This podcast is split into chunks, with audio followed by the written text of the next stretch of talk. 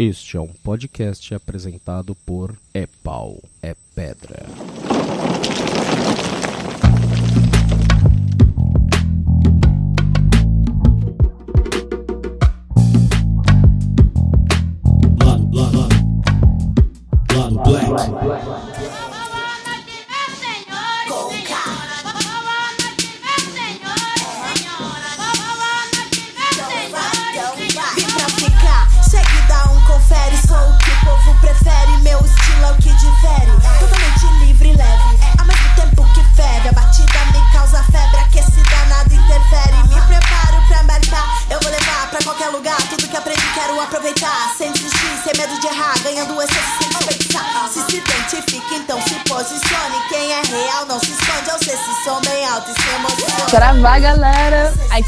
Luísa Braga e a gente vai começar agora mais um Lado Black. E hoje vai ser muito legal, gente. Eu tô emocionada. tô nervosa. Vai ser muito legal porque a gente tem convidados hoje. É, a gente tá aqui com o Hugo do Levante. Fala oi, gente. Olá, olá, tudo bem, gente? Alô, alô, graças a Deus. E a Jéssica Ketchup também. Querida, tudo bom? Tudo bom? Eu fico nervosa assim, gente, mesmo. A minha voz começa a ficar fina, desculpa. Eu vou tentar me controlar. e além disso, a gente tem os patifes de sempre. É o Rafael Chino, Fala galera. o John Hazen Salve, salve, ativistas. e Daniel Diogo. Olá, pessoas, tudo bom?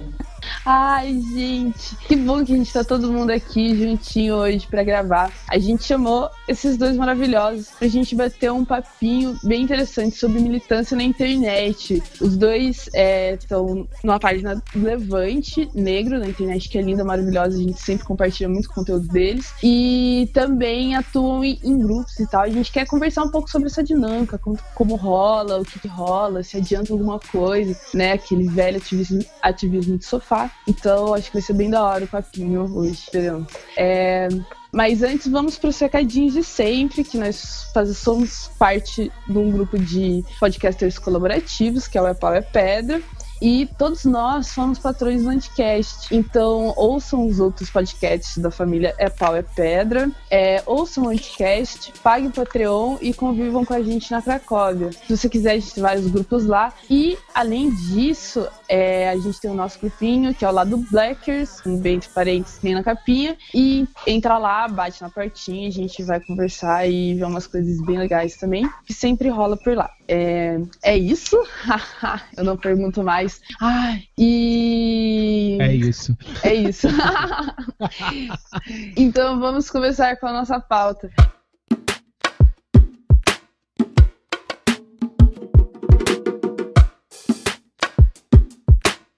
Lado, lado, lado, lado black.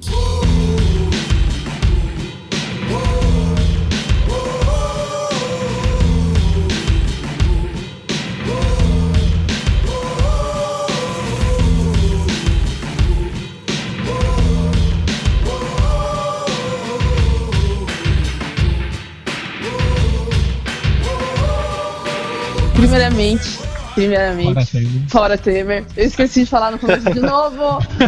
Me lembra? Eu, eu já falei que eu quero fazer isso. Por favor, me lembra, porque eu vou Cara, esquecer. falei, eu vou falar que a Luísa sempre esquece e fala no final, cara. Aham. tá difícil. É, e primeiramente fora Temer, então, né, galera? Vamos aí. E a gente queria começar, então, pedindo para que vocês se apresentassem direitinho, falassem o que vocês fazem, o que vocês fazem fora da internet também, se vocês quiserem, de onde vocês vêm. E é isso, se apresentem, por favor, meninos. Vamos começar com a Jéssica, se você sabe.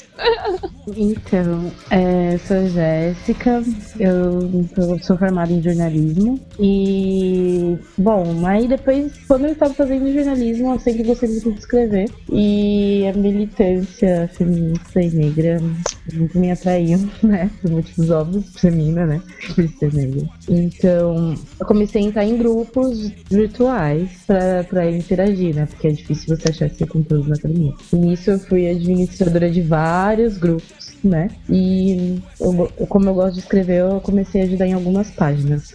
E aí eu tava escrevendo num blog, mas agora eu feito um blog meu que eu vou voltar a cuidar. E aí eu cuido junto com o Hugo e um outro pessoal do Levante Negro. Eu também ajudo no Catarse LGBT, também ajudo no Interseccionalizando, que é uma página onde a gente tenta falar sobre o feminismo interseccional, né? É, tentar explicar sobre, sobre como é essa maneira de lidar com o feminismo, levando em conta outros recortes de opressão. É, eu também ajudo no Enegrecendo Ideias Anarquistas, que é um ponto de vista do anarquismo com o olhar de pessoas negras, né? E a gente ainda tá querendo fazer eventos reais e físicos sobre isso, né? Então é isso. E normalmente, por conta das páginas e tal, eu sempre tô nos corres fora, assim, tipo, de construção de, de caminhadas, de atos. É, eu, eu, eu acho que é, a internet é um ótimo pontapé e a gente pode estender isso pra vida, entre aspas, vida real, porque eu acho que a internet é uma parte dessa vida, né? Então é isso. Nossa, meu, que da hora. Eu não sabia que você administrava tantas páginas assim, Jéssica. É. Eu adoro a, a, a página interseccionando. Eu adoro, tipo, eu adoro mesmo. Um, um das, uma das referências que eu tenho, assim, de feminismo interseccional. E é muito foda, muito importante esse tipo Eu de seguia- conteúdo. É, é Eu segui o feminismo enegrecendo. É, porque assim, o feminismo interseccional, ele. Tipo, ele não é tão difundido quanto as outras vertentes feministas por ser um feminismo que parte de mulheres negras, né? As maiores escritoras do feminismo interseccional, que seria, por exemplo, Audre Lorde e tal, elas não, elas são negras, né? Então é, é difícil difundir esse conteúdo, né? Uhum, nossa, muito Fora que, por exemplo, atualmente, quem é feminista interseccional e tá batendo mais em frente em relação ao feminismo interseccional são as mulheres negras, são as mulheres trans. Então é toda uma, toda uma gama de mulheres que normalmente ficam à margem do feminismo, como, é, feminismo branco, que a gente diz, né? Uhum. Que é aquele feminismo, enfim, limpinho, sem recorte, que, que só foca no patriarcado, né? A gente vai além disso, né? Então, enfim, é, é uma página que é bem legal por conta disso, né? Que a gente tenta colocar ADM trans, ADM negra, ADM de todo, todas as opressões, né? Que nos atingem. Nossa, bem da hora, bem da hora. Eu curto bastante o trampo de vocês lá. Valeu. É, alguém tem, tem al- alguma pergunta inicial pra Gé? Ou Não, por enquanto não. É, tô bem. vocês podem responder, por favor, responde. Eu, eu- eu, na verdade, tenho uma pergunta, mas eu não, eu não sei se era pra ser agora ou mais pra frente. Ah, mas se for muito complexo, pode deixar. É só se for uma coisa simples. Um elogio sagaz, um beijo no coração, entendeu? Um obrigado por existir. Eu queria falar que eu sigo a página do Enegrecendo Ideias Anarquistas, acho muito fera. E eu não sabia que a Jéssica tava nela, assim, achei muito massa. Aí eu ia perguntar se ela tem. Se, tipo, a página é ligada a algum coletivo, ou é tipo uma galera que só se conhece pela internet. Aí é isso, eu não, sei se era.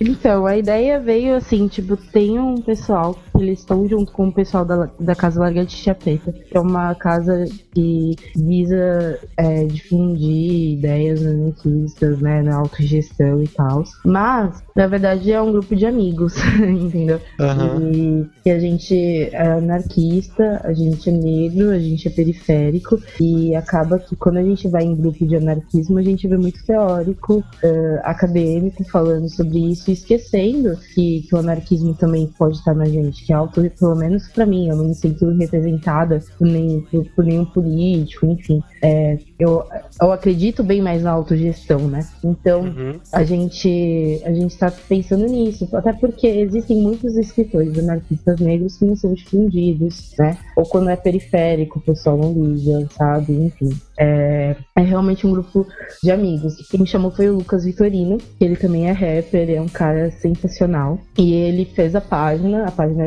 é mais dele, assim. E aí ele chamou a gente pra ajudar no conteúdo. E aí a gente tá pensando em fazer outros corres além da página. Massa. Ai, que da hora, que da hora. Ai. Mas e você, então? Se apresente, fala, diga mais um pouco sobre você. Bom, é, eu sou o Hugo, sou o Hugo Gama, é, sou formado em Segurança da Informação, é, agora estou estudando História e eu administro só a página do Levante, que já, para mim já é um puta do trabalho, não sei como a Jéssica consegue.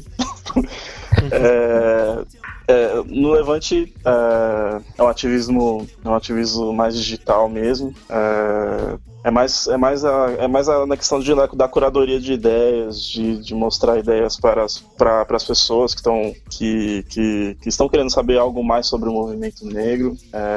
Tem, tem uma escalada de aprendizado que a gente tem lá na página e eu aprendo junto com ela também. É, isso eu acho legal também. É, a Jéssica eu conheci no ano passado.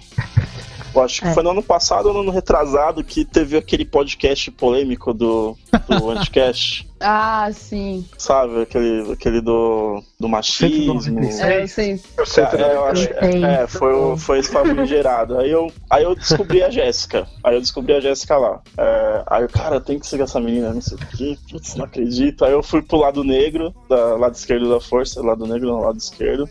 Do grupo. E aí, tipo, foi, foi acontecendo tal. Aí tinha uma- um outro grupo do, do Face que ela também tava lá. Aí eu acabei conhecendo uma galera lá. E de lá desse grupo que saiu a página. Saiu a página Levante Negro. Ela começou com o nome do grupo, a página, e depois virou Levante Negro. E a gente tá aí até hoje. Tipo, é, várias coisas já aconteceram já pra page, pra gente. É uma experiência muito legal de, de, de conhecer um, de conhecer coisas que eu não conhecia antes, principalmente em relação ao feminismo, em relação aos recortes, que eu era totalmente alheio a isso, não tinha nem ideia do que era isso. E eu aprendi muito com a Jéssica, com o pessoal da página, e é legal pra caramba estar lá e, e ver as experiências que a gente troca lá também.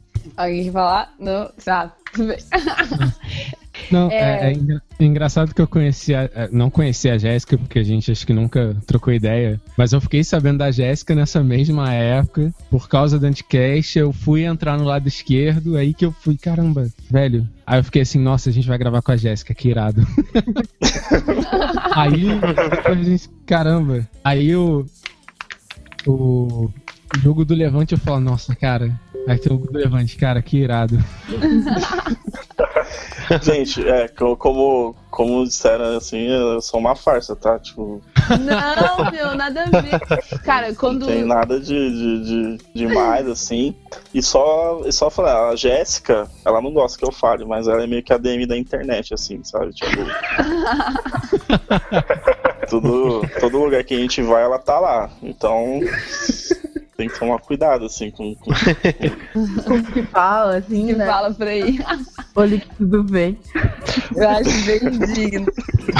Nossa, Mas assim, é. mas, mas, Mas, eu mas acho assim, é, o mais engraçado, assim, o mais. é, sobre o ativismo digital, assim, é, eu ainda não, eu não, eu não, não tive essa, essa, essa, essa oportunidade de colocar, de colocar a mão é, realmente para poder fazer as caminhadas que a Jéssica organiza, é, tá lá fisicamente é, atuando, seja na comunidade ou, ou na rua mesmo, fazendo fazendo seu protesto, naquela parte política, é por pura, por pura falta de oportunidade ou, ou talvez até um, tipo, um pouco de medo também. Eu tenho um pouco de medo disso, na verdade, de, de, de sair pra rua e, e reivindicar os meus direitos. ah, ou, ou atuar mais politicamente em relação a isso. Apesar Uhum. da página, a página representar isso, né? A página representa isso, mas ó, é, eu, eu corri mais um pouco para a relação de, de- da intolerância religiosa, que a gente, eu participo de um outro coletivo que, que tem ligação com intolerância religiosa e, e lá eu tô tendo essa experiência de atuar mais fisicamente. E, Hugo, Hugo, deixa eu tirar uma dúvida que eu tenho há muito tempo, assim. A página do, do Levante Negro, ela tem alguma ligação com o Levante? Ah, aquele Levante coletivo? Popular da Juventude? É, Não, não, não tem não. Não, Só tem o um monte nome. de coisa chamada Levante. É, tem um monte de, de, de páginas Tem o chamadas Levante, Levante. Mulher, que é um coletivo incrível também, mas é só o nome mesmo. É, Aham. só um nome mesmo. Foi... é porque, é porque dentro do Levante Popular tem, tem também, tipo, grupos que se chamam Levante alguma coisa, né? Eu sempre fico na dúvida se a galera é ligada ou não é. Mas então não tem ligação, né? Não, não. Foi, foi bem, bem ao acaso mesmo o nome da página. Foi. A gente votou lá e a galera escolheu esse nome e acabou ficando esse nome. Não foi. Não foi. não, A gente não tem ligação, não. Uhum. Mas eu acho muito engraçado, porque na verdade eu conheci o Hugo primeiro e, e, eu, e eu sempre é, é, quando eu conheci o Levante, na verdade foi um pouco antes do, do Anticast 198, eu acho, porque eu tava fazendo umas pesquisas de, de mídias negras na internet. Eu tava tentando montar um, um projeto de, de estudo e tal. E, e eu achei o Levante e eu comecei a acompanhar desde sempre. Acho que a, eu tava até viajando na época, eu mandei uma foto naquele afro do dia. Que acho que quando vocês estavam começando a chamar as gurias pra mandar, eu acho. Foi, você E- apareceu lá no ano passado. É, e só que eu nem me liguei, depois eu fui ver, tipo, depois de um tempão. E, e eu lembro que desde, desde quando eu mandei, acho que foi com você mesmo que eu conversei. E, e eu já falei, já peguei uma simpatia pela página, porque eu adoro páginas simpáticas que respondem as pessoas. tipo, eu falei, puta, mano, que trampo da hora. E eu comecei a acompanhar bastante, e eu curto muito esse rolê de, de informação, disseminação de informação apresentada, sabe? De você ter é, mídia negra funcionando, espalhando vários tipos de conteúdo, e, e o Levante faz bastante isso, tipo, com outras páginas, tem um conteúdo bem disseminado e, tipo, me fez apreciar muito a página, tanto que eu acho, acho que ela é uma das maiores que tem por aí hoje, né? De, de mídia, assim, negra. É, é, te- ela é grande hoje, é, relativamente grande, mas tem, tem, tem páginas maiores aí. Tem o Nome Calo, tem o Guilherme 10, tem o Cartazes, Uhum. Ah, sim. tem, tem o. Ah, é o Poder Negro, tem, tem outras páginas aí que estão aí há, há mais tempo que a gente, só que a gente foi pra uma escalada muito rápida, né? A gente tá com quase um ano de página e, e já tem tudo isso de gente lá, foi bem louco, assim, o, o Uhum. crescimento da página. Eu não esperava Gente, isso, eu esperava. É, pode falar. E a gente acha que o que acaba diferente, de- sendo diferente, né, das outras páginas é que, por exemplo, que é uma coisa que eu sempre. Eu lembro que quando o Hugo me chamou, eu martelei isso e tal, que é a questão de interseccionalizar mesmo com as outras opressões. Porque a gente não é só negro, entendeu? É isso que a gente tem que botar, botar assim na cabeça, sabe? A gente é negra mulher, a gente é negro travesti, a gente é negro lésbica, a gente é negro gay, sabe? Tem outras demandas além de ser negro, né? Uhum. Então, é, o que eu via é, nas outras páginas de, de, de movimento negro, só a questão da negritude era. E quando era exaltado o negro, era exaltado o negro magro, musculoso, né? Uhum. Ou a mulher negra, magra, né, com seu black enorme, né, cabelo curtinho nem pensar e tal, né, ou quando por acaso aparecia uma família de negro, era aquela família, né, o cara magro, a mulher magra e a criança linda e bela ali, né. Você nunca via, por exemplo, casal homossexual negro, você nunca via mulheres negras, você nunca via gente fora do padrão de negro. E a gente não pode é, deixar, a gente quer que o, que o negro esteja inserido, mas a gente não quer que o negro que seja objetificado seja inserido, a gente quer que qualquer negro seja inserido, né? Seja ele uma pessoa com deficiência, seja ele um negro gordo, entendeu? Enfim. E, e é uma É. das coisas que a gente tenta falar da página, essa intersecção com outras opressões, né? De, por exemplo. É, tanto que no Afro do Dia, no começo, era, eram só modelos negros. A gente eu ia lá no repositório de fotos e buscava só modelos negros. Aí a, a, a Jéssica passou esse ponto pra gente, a Jéssica e a Cleidiane, que é a outra pessoa que tá lá com a gente. Falando, pô, a gente podia mostrar as pessoas de verdade, né?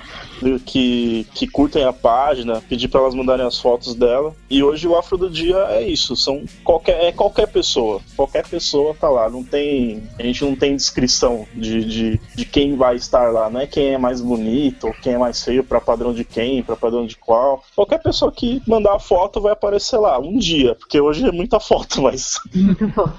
Mas um dia vai aparecer lá, porque hoje realmente virou, virou realmente um, um- uma seção da página que faz muito sucesso, assim, a galera quer mesmo aparecer lá e, e é qualquer pessoa mesmo. As pessoas conseguem se ver, olha, tem lá um, um gordo, tem uma gorda, tem uma trans, como a Jéssica disse. É desse jeito. É, Sim. tipo, e essas pessoas, ah, eu percebo que elas gostam da página, principalmente por conta disso, assim, por exemplo. Vai, você é um LGBT negro. Às vezes você não se sente confortável no meio LGBT, porque você pode sofrer racismo no meio LGBT, e também às vezes você não se sente confortável no movimento negro, porque senão você pode sofrer, sabe? Com homofobia, transfobia, lesbofobia, homofobia, sabe? Então, aí a pessoa fica naquele limbo, né? De, oh, tô sofrendo racismo, mas eu não posso ir no movimento negro, eu tô sofrendo LGBTfobia, mas eu não posso ir no meio LGBT porque eles são racistas, sabe? E rola esse limbo. E, e a, a página, é, quando a gente fala de, de pensar além do, da negritude, a gente fala que também existem essas, out- essas outras coisas. Então a gente compartilha coisas falando sobre racismo, mas a gente compartilha coisas também falando sobre é, lesbofobia, sobre homofobia, sobre, sabe, transfobia, sobre gordofobia, sobre, sobre coisas que nos atingem como negros em geral, né? Uhum. E eu acho isso uma parte muito interessante, assim, da comunicação, é, da comunicação, que, é- que nesse caso, por ser pela internet, por ser produzido pela galera que tá ali no cotidiano, é quase como uma comunicação comunitária, sabe? E, e ela tem esse poder de identificação em, em páginas que tem um princípio que nem de vocês, muito grande, porque isso, isso realmente reúne pessoas e você consegue é, fazer um estímulo para que elas realmente se empoderem e realmente é, prestem atenção nos conteúdos, você descubram sua, sua história, você acaba colocando vários outros, é, várias outras informações para elas, ao mesmo tempo em que você trabalha toda a questão, por exemplo, de autoestima, que é uma parada muito foda, porque o fato de vocês aceitarem todo mundo e, e vocês falaram uma coisa, o Hugo falou muito interessante, que as pessoas querem ser vistas e elas querem mesmo, que é o que a, a, a Griazada fala quando fala que não tinha é, é, Paquita more, é, morena ou negra, tá ligado? Que os Paquitas são mulheres loures, é quando a galera fala que capricho nunca, nunca representou nada pra ninguém. É uma vontade de você realmente se reconhecer em certos espaços, assim, de mídia, e isso atrai atenção pra conteúdos muito bons, assim, inclusive. E é, é que dá também a importância do, de você aplicar mesmo a teoria interseccional no, no cotidiano da página, né? no cotidiano da disseminação do conteúdo. Até porque muita gente tem esse primeiro contato com o movimento negro hoje em dia através da internet. Eu, por exemplo, tinha um. Eu, eu tinha um certo medo do movimento negro quando eu não tava. Não, não tinha nenhum acesso a isso. Eu sentia que era algo que a minha ideia não ia ser ouvida. Eu nunca ia ter uma voz, entendeu? Que era algo bem à parte. E é legal quando você tem essa pluralidade para você mostrar assim: olha só, você vai ser ouvido aqui, você faz parte disso. É importante que você conheça isso e aqui é um espaço que você vai ser reconhecido. E não apenas você vai entrar, você vai aprender, mas você vai estar excluído de voz. É, isso faz faz toda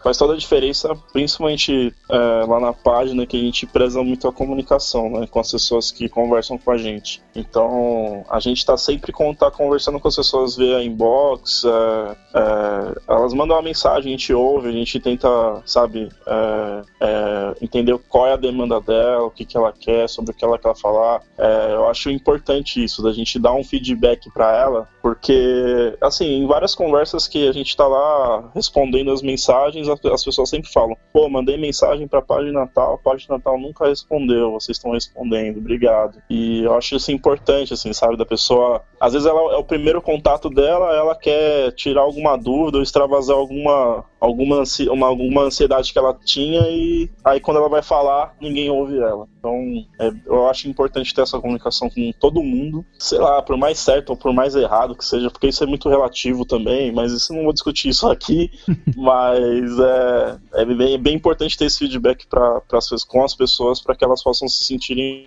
possam se sentir ouvidas e, e por mais por, por mais pequena ou por maior a demanda que seja dela. Acho importante isso.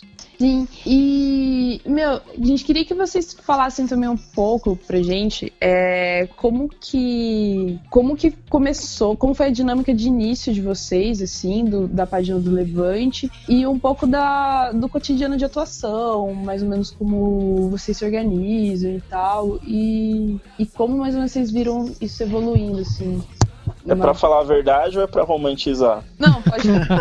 Fala a verdade. Por favor.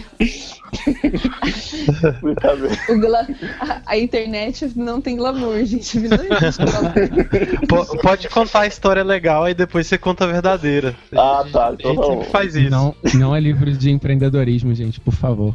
Ah. Não, então Acredito. começamos.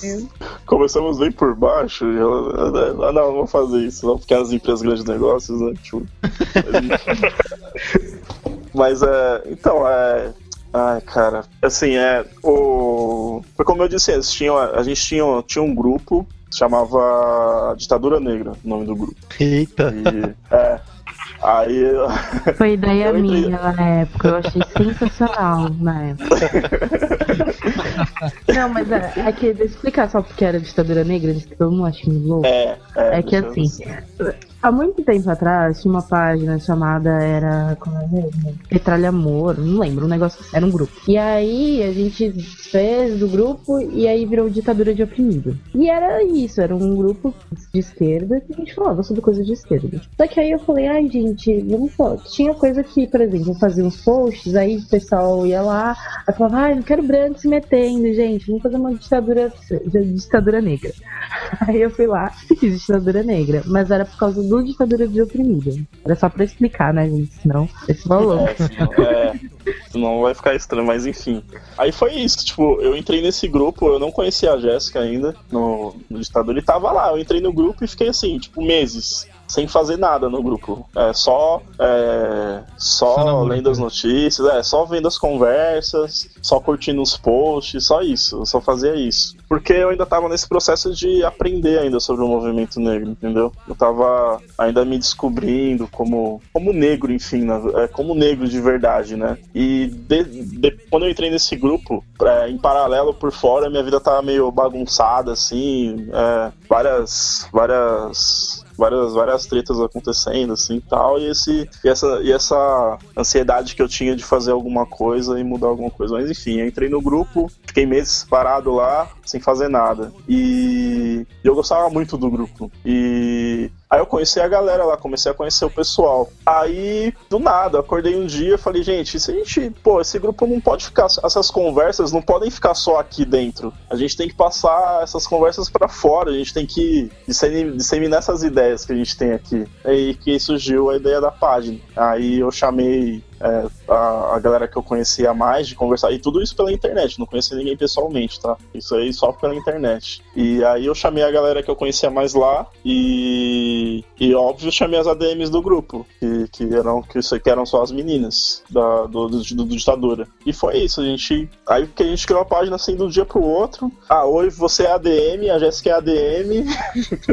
Simplesmente joguei lá a ADM da página pra falar, Jéssica, você é ADM agora do do ditadura, toma aí, agora é uma página. Isso, eu falava, como assim? Eu até falei pra Cleidiane, olha, mano, me colocaram numa página aí. Não sei que esse cara é, cheio de homem falando, mano, vai ter bosta, certeza. Tá vendo o negócio? Foi, foi bem isso mesmo. Foi tipo assim, ah, toma aí, vocês são ADM, vocês são. É nóis, toma aí, é nóis e vamos. E foi isso, a página começou assim, tipo, na, na uma loucura mesmo, uma, uma ansiedade em mim, assim. Aí a galera aderiu junto comigo e foi. Virou, virou ditadura. Aí a página começou com ditadura negra. É, justamente pra disseminar as ideias que saíram do grupo. Que saíam do grupo. E começou assim, bem, bem, bem rápido mesmo. Foi bem pá, papum. Vamos fazer uma página? Vamos. Foi isso. Então você, você basicamente é, sequestrou a Jéssica e falou assim: vem cá, querido, toma aqui essa página pra você. Olha o presentinho que eu te hoje, uma página. Foi, e, e o mais engraçado, eu não sabia, depois eu fui saber que a Jéssica já fazia DM de, sei lá, umas 400 páginas já na internet. Porque Aí eu, as páginas que eu falei pra Nossa, vocês, que gente, é umas páginas. É umas páginas sérias que eu falei pra você, mas eu sou a DM de página de zoeira. Eu DM, sei lá, da astrologia sincera, sabe? Ai, que maravilhoso!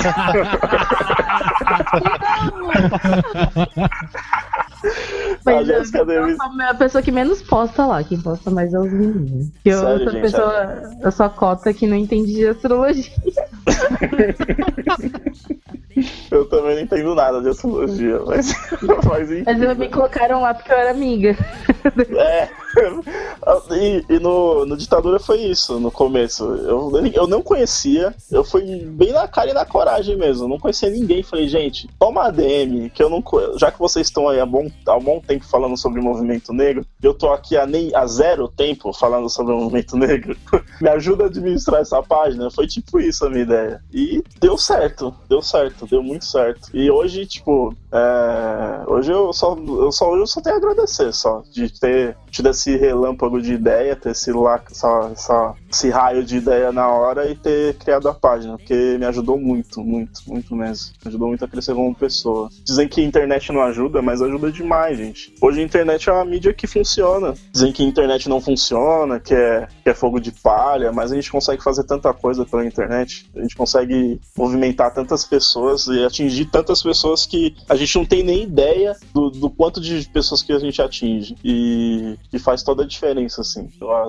Muitos ainda dizem que não, mas faz muita diferença. Nossa, com certeza. É por isso que a gente tá aqui hoje, inclusive. É porque eu acho isso muito da hora. É... O, você vê o poder da internet. Se você for pensar que, sei lá, há dois, três anos atrás, eu nunca imaginaria isso aqui acontecendo, assim. Um, um... produtores de mídias é, negros, é, uma mídia independente, funcionando e atingindo pessoas e disseminando conteúdo. É uma coisa que a gente não imaginava, assim. A, a... Há dois, três anos atrás, eu, dois, cara. Atrás, é. nem, eu nem sabia quem eu era dois, três anos atrás. E, e, e hoje a gente tá aí fazendo, disseminando cultura, disseminando mídia, pensamentos, principalmente, fazendo as pessoas apresentando o movimento negro para as pessoas, apresentando os recortes, e isso eu, acho, isso eu acho sensacional. Isso eu acho, sabe, de falar, olha, nossa, tem uma matéria sobre isso, tem um texto sobre aquilo, tem. Eu não sabia sobre isso, agora eu sei. Essa é a melhor resposta que eu, que eu, que eu gosto de ouvir. Eu não sabia, agora eu sei. Essa é a melhor resposta que eu gosto de ouvir sobre hum. os assuntos. Sim. O mais fantástico é que, tipo, divulgando a informação a gente aprende muito, tá ligado? Quando você quer falar sobre determinado. Você ter esse tipo de projeto te incentiva a estudar mais sobre o assunto, sacou? Isso que eu acho que você falou. A, a, acaba que a gente aprende muito também com esse tipo de projeto. Gente, eu acho que o caiu. Eita. Ele caiu, peraí. Vou mandar uma mensagem pra ele. Ah, voltou. Aê. Caí, mas voltei. Tudo bem, tudo bem. Nossos magos da edição tiram tudo isso depois. Deixar. É só uma das várias caídas que sempre acontecem. Nossa. É, e mas então puxando o gancho do, da fala do Hugo, sim, é, e também com o que eu falei, tipo, mais para ver qual é a visão de vocês disso. É desde que vocês começaram a página para agora, vocês sentiram é, não vou, sei lá, com resultados. Como que vocês é, observaram a evolução, assim, do, de quem acompanhava o conteúdo de vocês, a recepção do conteúdo, é, com tomadas de certo tipo de posicionamentos, se vocês sentiram resistência, se a galera realmente foi abraçando, foi abraçando sempre, assim, o conteúdo, como é que foi esse rolê pra vocês? Ah, o conteúdo é, depende do conteúdo, né? Como eu falei, é, como é uma página que é inicialmente movimento negro, então pessoas do movimento negro vão lá e dão like. Uhum. Só que a questão é que existe essa, essa questão da gente incluir todos os negros. E aí ferra. E a gente posta foto de uma negra gorda, vai lá, um monte de gente falando. A gente coloca foto de, de casal gay, aí vai lá, um monte de gente falando merda. Aí você vai lá, coloca casal de lésbicas, um monte de gente falando coisa. Coloca trans, fala, nossa, esse mulher aqui. Enfim, é, a questão é essa, assim, uh, o conteúdo no geral é bem aceito. Óbvio que tem gente que vai lá para comentar que, sei lá, é, é mimimi, que a gente tá se vitimizando, essas hum. coisas, mas, é, isso, mas... É, isso, É, normal. Mas o que dói mesmo é isso, assim, que a gente vê às vezes pessoas negras falando disso, de conteúdo da página, né, falando assim, ai, eu acho que vocês estão perdendo o foco. Eu acho que é a frase que mais tem. isso é, tipo, vocês estão perdendo o foco quando a gente posta a foto de um casal de lésbicas, por exemplo. Como assim, gente? Porque a gente tá pois tá perdendo é. foco. A gente tá, por exemplo, outro dia mandaram um, um casal de meninas, mandou foto muito fofa deles na praia, pá. A gente postou, uma feliz. E aí a gente teve que ficar apagando comentário pra, pra eles não se sentirem mal também, né? De ler tudo Uhum. aquilo. Porque um monte de gente falando bosta. E falando, vocês estão perdendo foco, eu tinha respeito pela página, não sei o quê. Sempre aquele Discutindo a página. Ai, É, mas, eles estão discutindo a página agora. Aham, mas ai, gente, discurtem. E vocês fazem justamente o que os, o que os admins dos, dos comentários do G1 deveriam estar fazendo. Porque isso a gente merda, sabe? Só apaga, tchau, querido. Vai, vai pra É lá. porque eu- é uma, é uma, uma coisa de apagar. Antes eu era bem assim, ai, não vamos apagar, vamos conversar. Só que, por exemplo, principalmente do afim do dia. Às vezes nas outras notícias eu nem ligo tanto dos comentários. Mas afim do dia, eu sou muito assim. Porque o que acontece? A pessoa vai lá, confia, manda foto, por exemplo, esses meninos. Eles estavam comemorando, acho que era um ano de namoro, né? É? Isso. É, eles estavam comemorando um ano de namoro, pedindo pra gente postar foto. A gente postou foto. Já pensou? Eles vão lá, tipo, tem toda uma sociedade já tem escuta com eles. Como eu falei, o meio LGBT, né? É já é, racista, né?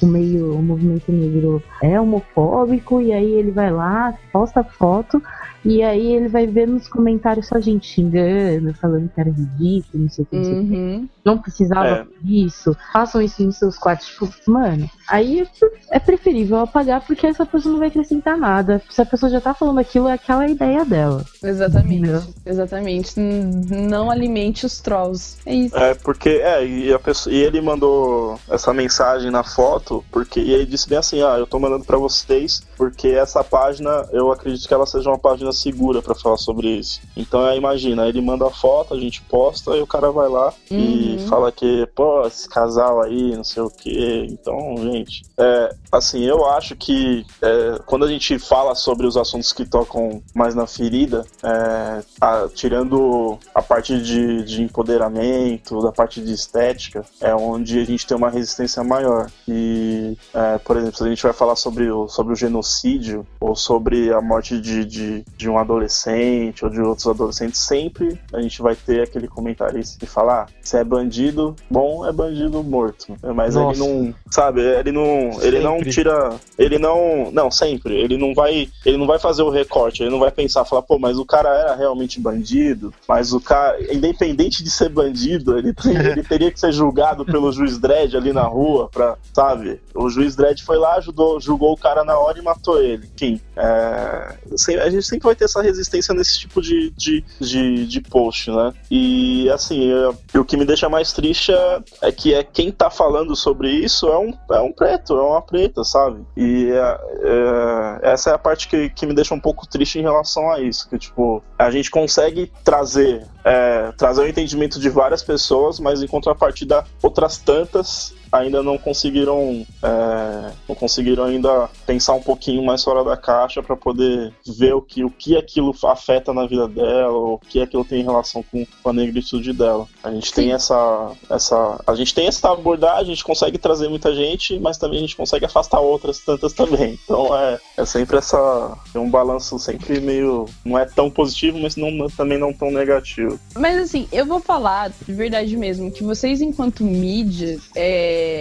acho que pode até ter uma abordagem diferente. Particularmente, eu sou a favor dessa abordagem na vida, assim. Se a pessoa começa a argumentação dela num nível muito preconceito, é você despender tempo de vida, sabe? Tipo, uma coisa que beira não ser saudável você engajar numa discussão. E é isso que essas pessoas querem, sabe? Engajar em discussões inúteis pra ficar te afusi- tipo, te fuzilando a cabeça. Não, não tão afim lá de discutir realmente numa boa. Então, é, essa postura de não alimente os trolls, em- na verdade, não só, na- principalmente nas, nas postagens pessoais, assim, não só nelas. É, você ter essa política como um ambiente de discussão, para manter um ambiente de discussão saudável, é algo muito da hora, porque não é você simplesmente ir lá e deletar uma opinião contrária, mas é você realmente reconhecer a agressividade de certos discursos e de que eles não deveriam tipo, estar ali só porque é a internet, sabe? Que essa pessoa não sairia gritando isso no meio da rua. Então, precisa. É, a minha lógica pra moderar é mais ou menos essa. Falei, esse cara fa- faria isso? Fala- fala- falaria isso pra mim pessoalmente? Não. Então não tem por que eu, eu manter esse comentário dele aqui. Aí eu vou lá e apago. É. Não, tem, não tem muita.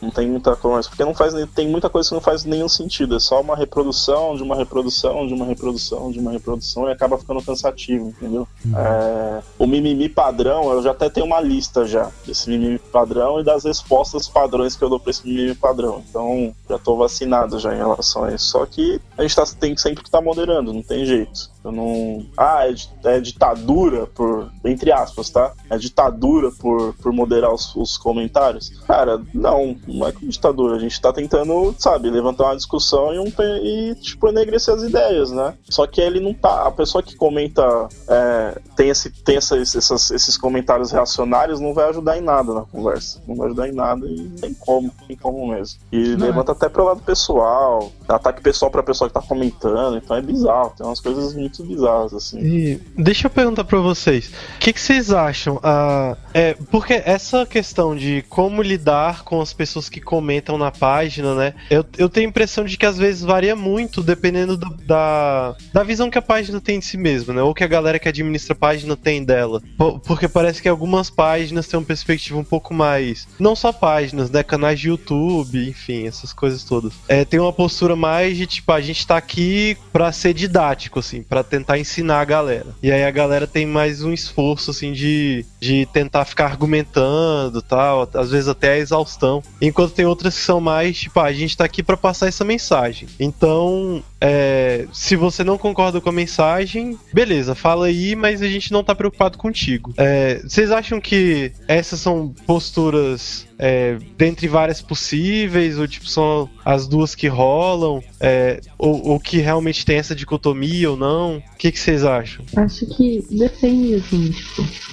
É que nem o Will falou, dá pra você conversar e dialogar. Tem, tem post que rendeu muita conversa. E ele rendeu muita conversa entre os ADMs. Aliás, é muita conversa entre os ADMs. A gente diverge, entendeu? E tudo mais. E entre nós, né? E tudo mais sobre algumas postagens. Então existe essa abertura. A questão é, é tudo da maneira como a pessoa se posiciona, né? Dá pra você perceber que há uma diferença entre uma pessoa que tá querendo conversar, uma pessoa, por exemplo, vai. A gente postou uma foto de dois caras se beijando, aí vai lá um cara e comenta, tipo, tem que ser muito homem fazer isso mesmo. Tipo, é meio problemático e tal. Não é muito politicamente correto e tal. Aí vo- vo- você vai lá no comentário do cara e fala, pô, valeu, não sei o que, mas a gente fala desse jeito? Porque dá pra ver que o cara não fez na maldade, né? Diferente daquela pessoa que tá lá só pra atacar, né? É, é aquele lance meio de haters gonna hate, e, é, sabe? Porque é, a gente percebe essa diferença, né? Com quem quer dialogar e quem não quer dialogar. E, É, e, e- e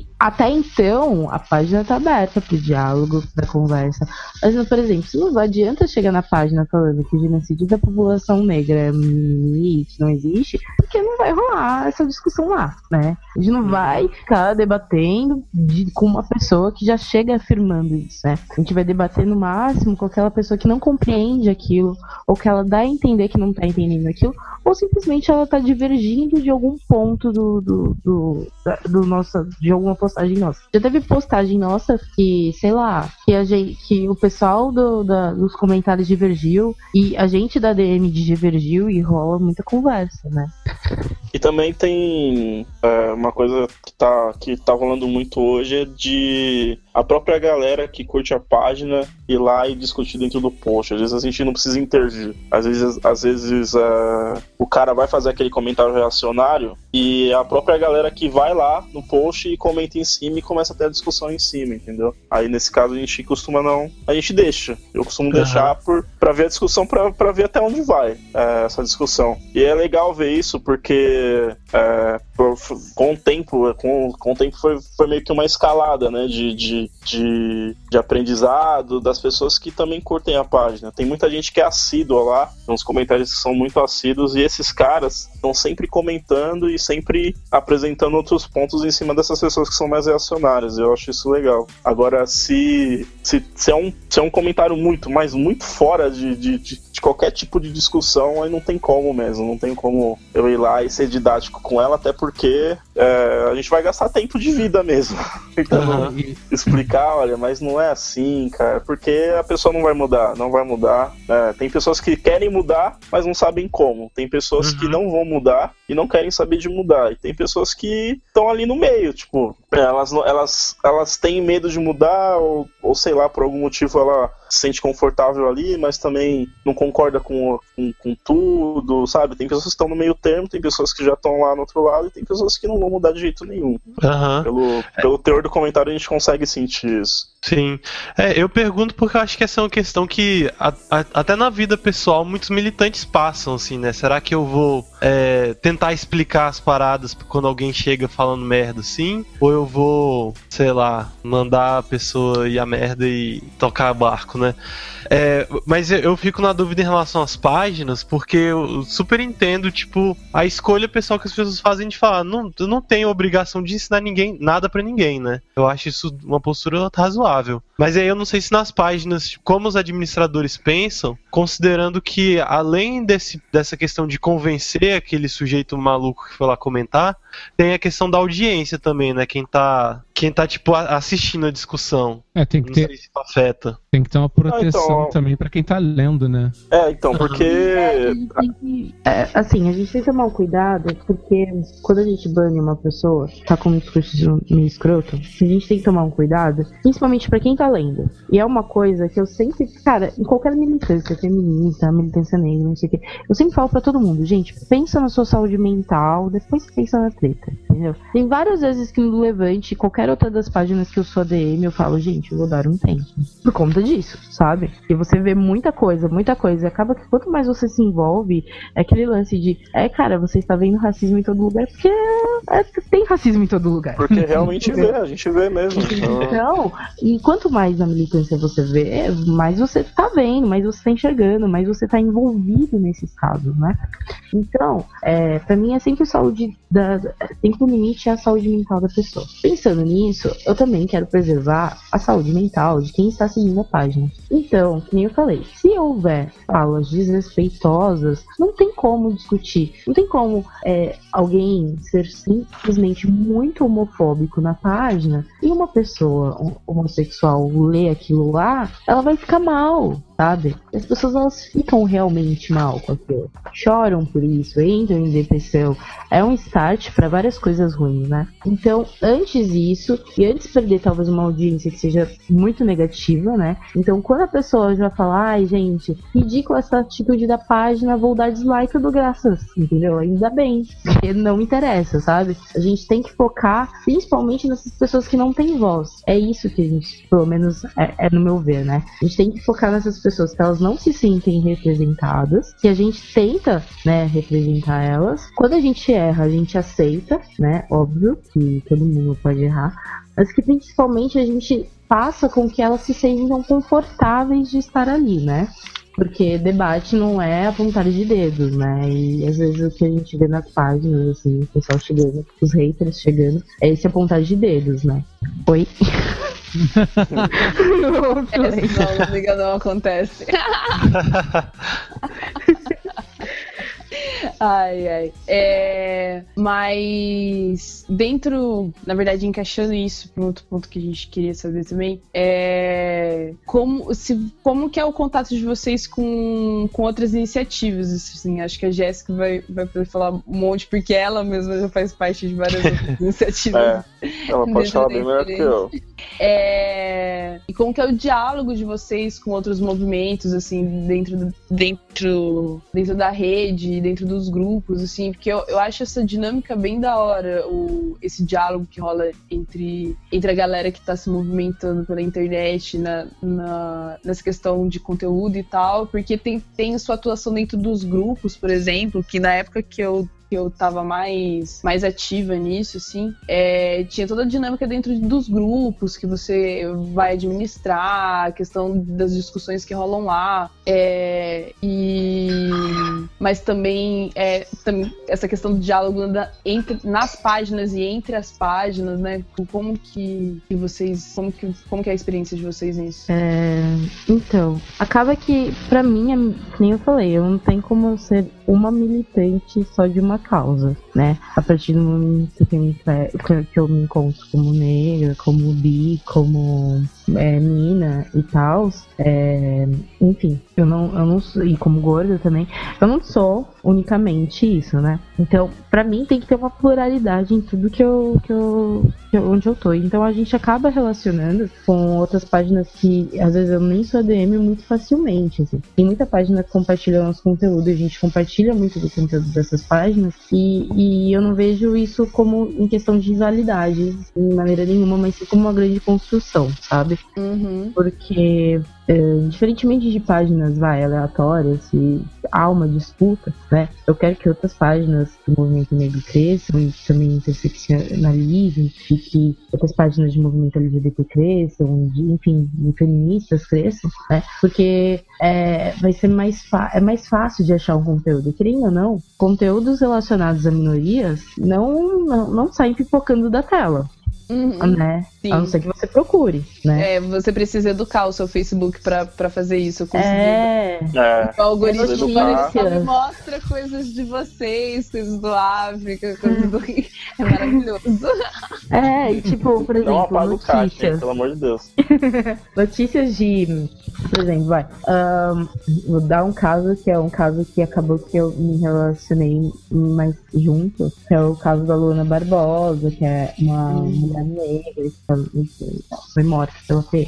Então, eu tava ajudando na, na caminhada de mulheres lésbicas e bissexuais, e aí a gente teve a missão de trazer ela aqui pra São Paulo. Nisso eu pedi ajuda pra uma menina de um canal importante no YouTube e tal, ela foi lá, postou tipo, no caso a Jéssica, Bia, ela foi lá, postou em uma hora a gente conseguiu uma grana pra trazer toda a família. E aí a gente foi e, e levamos e tudo mais, né? Enfim. Só que aí eu lembro que nesse caso todo eu me relacionei muito, conversei muito, converso muito com a, com a irmã dela, né? E aí ela falou assim que não saiu nas grandes mídias. E não saiu um texto humano nas grandes mídias. Ela falou isso pra mim, sabe? E aí eu fiquei muito, nossa, mano, não teve. E aí eu falei, e aí eu lembro que na, na época eu tava tão imersa nesse lance da Luana que eu ajudei com as meninas a fazerem o ato da Luana que a gente fez na Paulista e tudo mais. Eu tava tão imerso nesse assunto que parecia que pra mim todo mundo sabia. Era óbvio o caso dela, entendeu? O caso dela tava descontando como qualquer outro maior caso.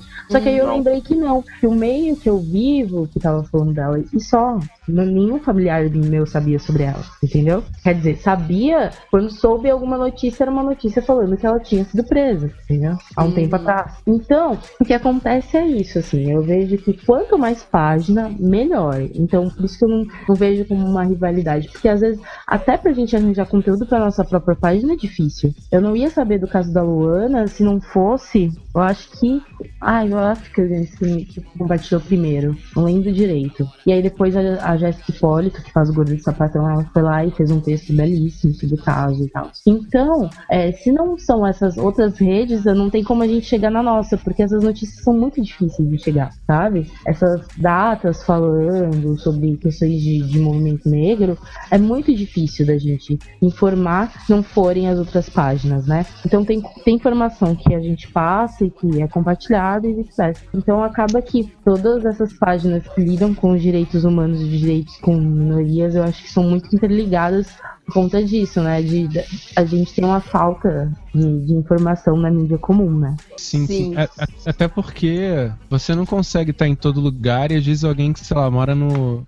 Mora em uma cidade do sul, uma cidade de, de uma região, ela consegue te passar uma informação que às vezes você tá completamente alheio, né, cara? É, sim. E, e as pessoas as pessoas compartilham muitas informações lá. Óbvio que antes de eu compartilhar na página eu vou buscar saber um pouco mais, né? Mas é legal isso, ter esse contato com as pessoas que, que entram em contato com a página para passar essas informações adicionais ou passar um fato que tá acontecendo só lá e ninguém tá sabendo. É legal isso, pra ter esse tipo de, de, de, de contato e de, de ligação com essas pessoas. Sim, sim.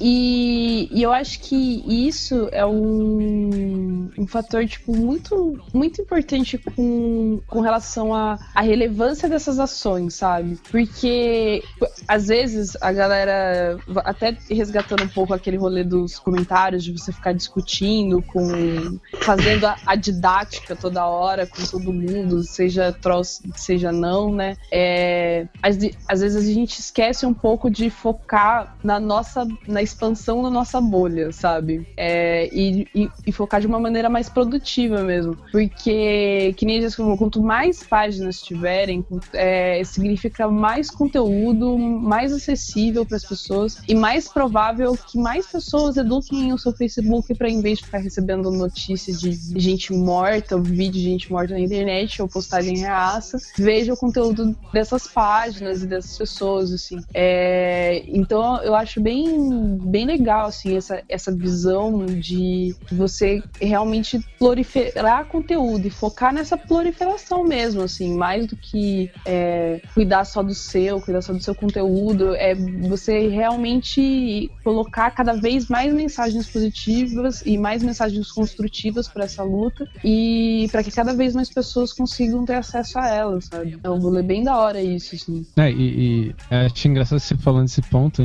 engraçado que tem uma galera que fala assim, nossa, mas vocês só focam num. só focam em seguir um tipo de assunto. É engraçado como vocês falaram. Às vezes, assim, você seguindo uma série de assuntos que você gosta, você já tem contato com muita. Vamos dizer assim, muita bosta. Só que você, você, você tá vendo um conteúdo que você gosta, mas sempre aparece uma pessoa que é meio fora daquilo e você já tem um, uma pessoa expondo uma ideia que é um pouco externa que a galera, por exemplo, fala, ai, nossa, alienação não é alienação, né, cara? É você valorizar exatamente essa rede para você ter é, contato sobre aquilo de diversos pontos de. diversos pontos de vista, né, cara? Não pontos de vista, é, locali localidades mesmo. Sim, então, é. uma... E que nem a Jéssica disse, por exemplo, no caso da, da Luana, é, eu eu também tive a mesma, a mesma sensação dela. Não, todo mundo tá sabendo. Ah, todo mundo, da, é, o, o brasileiro comum tá sabendo desse caso. Não, não tá não. Tá uhum. sabendo. Quem tá sabendo sou eu, quem tá sabendo é a Jéssica, quem tá, tá sabendo é o pessoal do movimento negro em geral. Mas sim, mas o... é importante que essas pessoas saibam, sabe? ah, sim, não, é...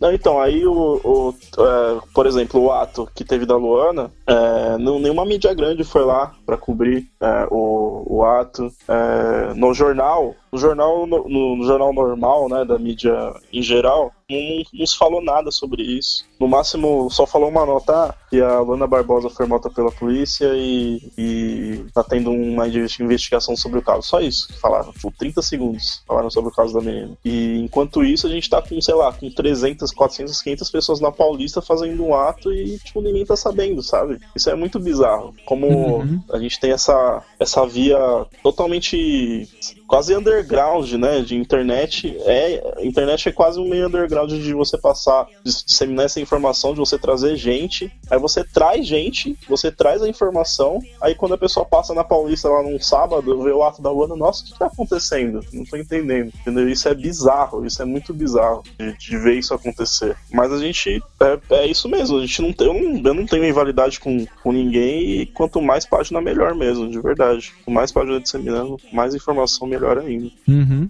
É, às, vezes, às vezes acontece um protesto na Zona Norte aqui do Rio, já é difícil ser, ser divulgado, sacou? É, ficar sabendo, tipo, ah, teve um ato lá na, na, na Zona Norte. Nossa, mas o que, que foi que aconteceu, né? Não tô sabendo. E ato, tipo, 10 mil pessoas, sacou? Isso foi caramba.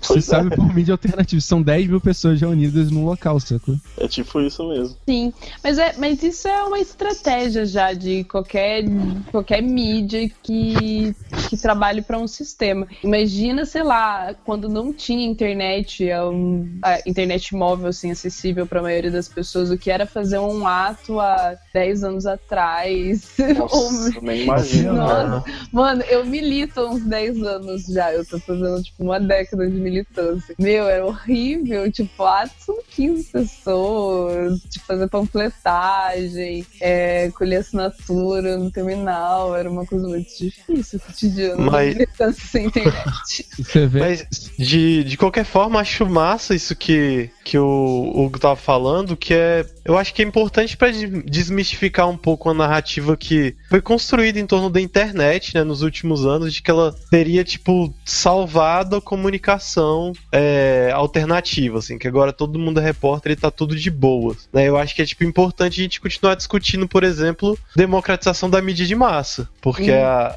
apesar das, das páginas cumprirem um papel importantíssimo, é, ainda rola limitação, né? Como vocês colocaram, de uma dificuldade de, de tipo, ganhar escala, né?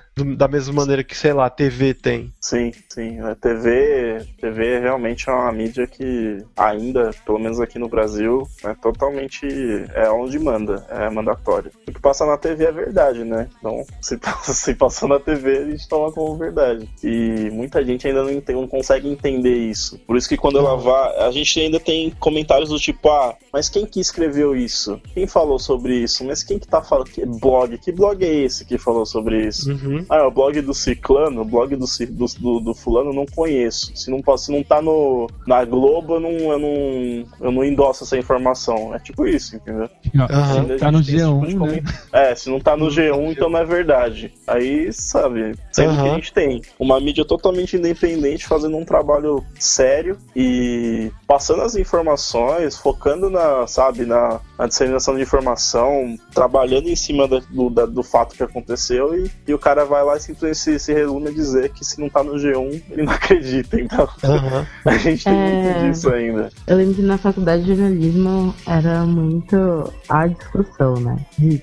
Porque ao mesmo tempo em que a gente acha da hora as mídias alternativas, muitas vezes as mídias alternativas dão vários tipos no pé, né? Tipo, durante um tempo o pessoal achava que a mídia ninja era o, era, era o ponto. Aí você vê que a mídia ninja tem vários furos ruins dentro da comunicação, assim como todas as mídias, né? inclusive as grandes mídias, né? Uhum. Então, o que acontece é a gente nunca botar fé num bagulho só. Eu sempre falo isso. Uhum. Tipo, eu sempre. Eu lembro durante um tempo o pessoal zoava, ah, você tá lendo da Veja, Jéssica. Eu não gosto da Veja. Mas eu gosto de ler várias informações sobre um único caso para dali eu concluir. Entendeu? Eu sei muito bem o que a Veja vai querer dizer. Eu sei o que a Carta Capital vai querer dizer. Eu sei o que a Cara dos Amigos vai querer dizer. Eu sei o que ah, o Brasil 247 vai querer dizer sobre, sobre tudo isso. O que a época vai dizer.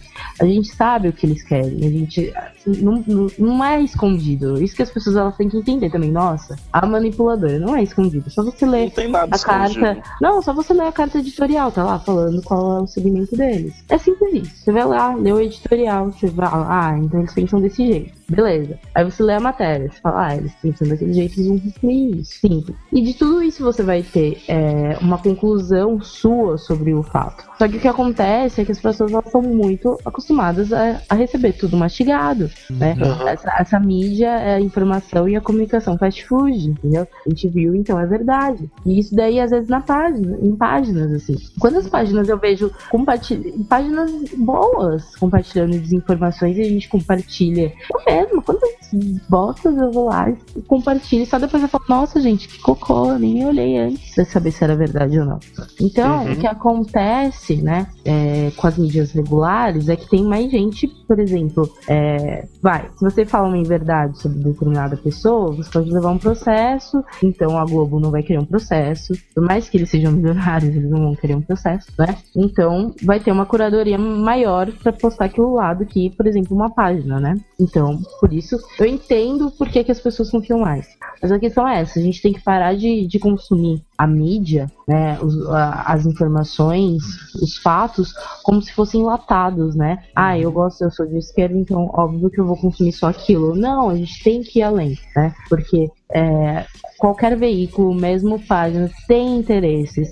E eu não tô dizendo só interesses inescrupulosos, interesses mesmo, os pessoais, né? Então, a gente tem que ter um olhar mais atento sobre, sobre o que, que a gente tá consumindo e a maneira que a gente tá interagindo com aquela verdade e tal. E Sim. como você falou como uma rede, às vezes, cara, uma matéria que saiu na Veja ela vai ecoando em diversos pontos e às vezes você vai conseguir uma informação pra entender como aquilo se tornou na Veja, né, cara? Infelizmente. você tem que ir buscando, você tem que fazer na colcha de, de retalhos, por retalho. assim dizer, pra poder achar onde tá aquela informação pra você tentar entender o que que é aquela situação. Eu acho que às vezes falta pra galera entender assim: você tem que ler não pra achar uma verdade, sim entender o que, que tá acontecendo naquele ponto. Uhum, sim. É, é, acho que a gente tem. A gente tá num- numa era da comunicação que a gente tem que acostumar as pessoas, que nem a a Jéssica falou, a consumir é, informação de uma maneira diferente, a entender a informação que ela recebe de uma maneira diferente. Tipo, não existe isentão no jornalismo. Inclusive, para você Uhum. entender, tipo, para você entender como tá a dinâmica do mundo, é justamente necessário que você entenda que todo mundo ali tem interesse, todo mundo ali tem uma perspectiva específica. E quando você entende a perspectiva e você analisa o discurso da pessoa tendo isso em mente, você consegue, por exemplo, retirar aquilo que você é, não pode considerar, ou aquilo que você considera sim, porque você concorda ideologicamente com, com- com a linha editorial daquele lugar, não há problema nenhum nisso. E você fala assim: não, isso aqui está correto porque eu, eu acredito nessa Eu ideologia. acredito. Eu acredito e isso está correto, entendeu? Na minha perspectiva. Mas é. Correto. Não pode falar. Mas, mas é bem, é bem interessante, tipo, é bem foda esse, esse rolê das pessoas estarem se acostumando agora a consumir, porque isso é inclusive um, um, um, um ranço da mídia anterior, tipo, da TV. O John, o, o- tipo, eu concordo muito com o que o John fala sobre essa questão de você precisar redemocratizar a, a, a televisão, porque nesse momento, sim, ela ainda é uma mídia de, de al- alcance de massa. E se é de alcance de massa, então a população tem que ter acesso a produzir conteúdo para ela. Só que ao mesmo tempo eu vejo que é, ainda assim na TV você ainda sofre muito com isso, porque as pessoas estão acostumadas a um- uma coisa tão, tão limitada que elas já vêm também aquele rolê do "Ai, é, se tá aqui é porque tá certo, ou só vou ver o que eu concordo. Isso tá meio que embutido na, na, na cultura do consumir TV aqui. E, É, tem a ver um pouco com a educação também, né, Luísa? Tipo, Ex- É, a gente não aprende a questionar, a gente aprende a ouvir só. Então, Exatamente, só Mídia de massa só jogava informação, você não tinha como interagir, né? Exatamente. E Só as que- pessoas levam isso pra internet, né? Exato. Então, é, elas levam, só que é mais fácil disso ser exposto na internet, tá Aham. ligado? Tipo, ter- quanta gente, assim, até a minha mãe eu já ensinei a fazer isso, porque a minha mãe, ela é tipo, sabe aquele povo que compartilha é, notícia de falsa morte, de roubo, não sei o que lá? Minha mãe é versão petista disso. ela, ela fica compartilhando altas notícias falsas, de tipo, ai, perseguições, não sei o que Dilma lá. não, não, fez o, não, não fez o sinal da cruz no, É. negócio, é, tipo isso, né? Não, mas, não, mas ela é petista, tá ligado? Então ela fica, é, fica procurando coisas pra defender o PT e ela entra nessas várias clickbaits, assim, que tão também, o PT também faz, né, galera? Brasil Governo. 247, né? É, Sim, esses, sim. esses rolês sensacionalistas de esquerda. E daí eu fico brigando. fico Fanfic, né, mano? Fanfic autorizada, né? Exatamente. É maravilhoso. E eu sempre fico brigando com ela por causa disso. E, e- daí eu fico explicando pra ela, tipo, mãe, a internet existe, tem muito conteúdo. Você tem que prestar atenção nas coisas que você fala, porque tem umas coisas que é mentira. E você vai, educando as pessoas. Tipo, as pessoas que passar por essa, por essa fase de aprender a consumir conteúdo na internet, assim, né? Se você checar, e eu acho que, e, e nesse sentido, o papel que, que, que, a- que as páginas fazem, principalmente as páginas de informação, é muito importante de você ter, ter uma certa responsabilidade por aquilo que você compartilha, de você é, estabelecer a sua, a sua credibilidade dentro do, desse setor, porque é o setor de mídia do futuro, assim, infeliz, tipo, Uhum. infelizmente não, felizmente é o setor de mídia do futuro, então é muito, é muito importante essa, essa transformação do, do usuário e tal. E eu acho que um, um ponto também importante se levantar em relação à à- à comunicação como forma de ativismo, né? É que ah, apesar da mídia tá- estar em algum nível se democratizando, né, com a abertura da possibilidade de gente fazer páginas e produzir conteúdo e tal, as plataformas ainda não são nossas, né? Uhum. É, então acho que é um, um- talvez seja uma barreira que vocês esbarrem também, assim, que é de, sei lá, por exemplo, o Facebook não mostrar o conteúdo de vocês pra grande maioria dos, é, dos assinantes, né, da página. Sim, sim. né? Tanto que eu, no começo, eu tava desesperado em querer alcançar o máximo de pessoas possíveis e até pensei, ah, vou pagar, vou pagar. Facebook, né, vai me fazer alcançar 800 milhões de pessoas se eu pagar, então eu vou pagar porque é melhor assim, né? Que eu quero que, que isso seja, seja, eu, eu quero ter essa, esse alcance, eu quero ter essa, essa relevância. Só que aí, tipo, a gente para um pouquinho, pensa um pouco mais, e fala, cara, não, não adianta eu querer pagar, porque eu não vou trazer quem eu quero trazer pra cá. E, e aí a gente, eu meio que desisti de querer pagar pra poder disseminar conteúdo. E essa, essa limitação do Facebook é bem zoada assim mesmo, ligado? Quanto mais você cresce, mais caro fica você, se você quiser, né? Tipo, tiver, se tiver afim de, de que, essa, que aquela informação seja, seja transmitida, quanto mais, mais, quanto mais pessoas você tem na página, mais caro fica. Isso é bizarro. Tem que pagar pra você Uhum. disseminar a informação. Tipo assim, eu trabalhei durante um tempo com social media. então, Amo redes sociais, como vocês podem ver também, né? Sempre gostei muito, assim, é uma área que eu gosto, enfim. Então, eu lembro que, até tipo, eu lembro pro Hugo, né, que, tipo, mano, vai, vai alcançar isso depois, tipo, que essas páginas, como eu falei, você paga, você vai vir pro público pagante, o público pagante não é aquele público que a gente gosta. Então, acaba que assim, é, eu acho que as plataformas realmente são limitadoras e a gente acaba tendo que esbarrar várias coisas nelas. Direto eu sou bloqueada no Facebook. Direto, assim, direto, direto. É, pode ser, já teve. Já, acho que no blog do Levante eu só levei um uma vez. A gente É, postou o Levante só pessoas- caiu uma vez só. é, que eu postei duas pessoas trans e era isso. Elas não estavam completamente peladas nem nada. Eram só duas pessoas trans. Teve denúncia, caiu. Mas das outras páginas, do cartaz e tinhas LGBT, acho que é a página mais odiada, assim, pelos. Nossa, sempre, sempre tá caindo, sempre tá caindo, sempre tá caindo. Então o que acontece é isso, é que a política do Facebook, ela é bem escrota. Eu vi gente sendo bloqueada por racismo reverso. Já vi menina sendo bloqueada porque tava, tipo, uma falta de amamentação com o filho, entendeu? Sendo que tem páginas horríveis ainda compartilhando violência e nudez e tá de boa. né? Uhum. Então, o que acontece é que a política do Facebook ela é tolerante com umas coisas outras não, né? O que foge do normativo e principalmente o que, o que, que recebe muita denúncia é, cai, sabe? Às vezes a coisa nem é problemática, mas cai. Então, é, a gente tem que aprender a lidar com essas plataformas. Se mais pra frente vier outra rede social e a gente for pra ela, vai ter que lidar, assim como a gente lidava, sei lá, com o Orkut, entendeu? Assim como a gente lidava, sei lá, com MySpace, Fotolog, e, enfim.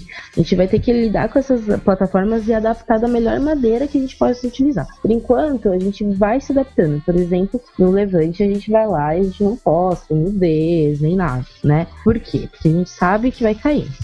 É, assim, no cartazes, a gente. Só pra vocês verem como é louco isso daí, a gente não pode postar palavrão. E a nossa página cai. Os caras ficam procu- É porque os caras ficam procurando palavrão pra ficar denunciando. E aí a nossa Caraca. página cai. Outro dia minha amiga compartilhou um negócio, ela, ela vetou tudo, esqueceu de pôr porra e caiu, entendeu? E, e então, esqueceu de pôr.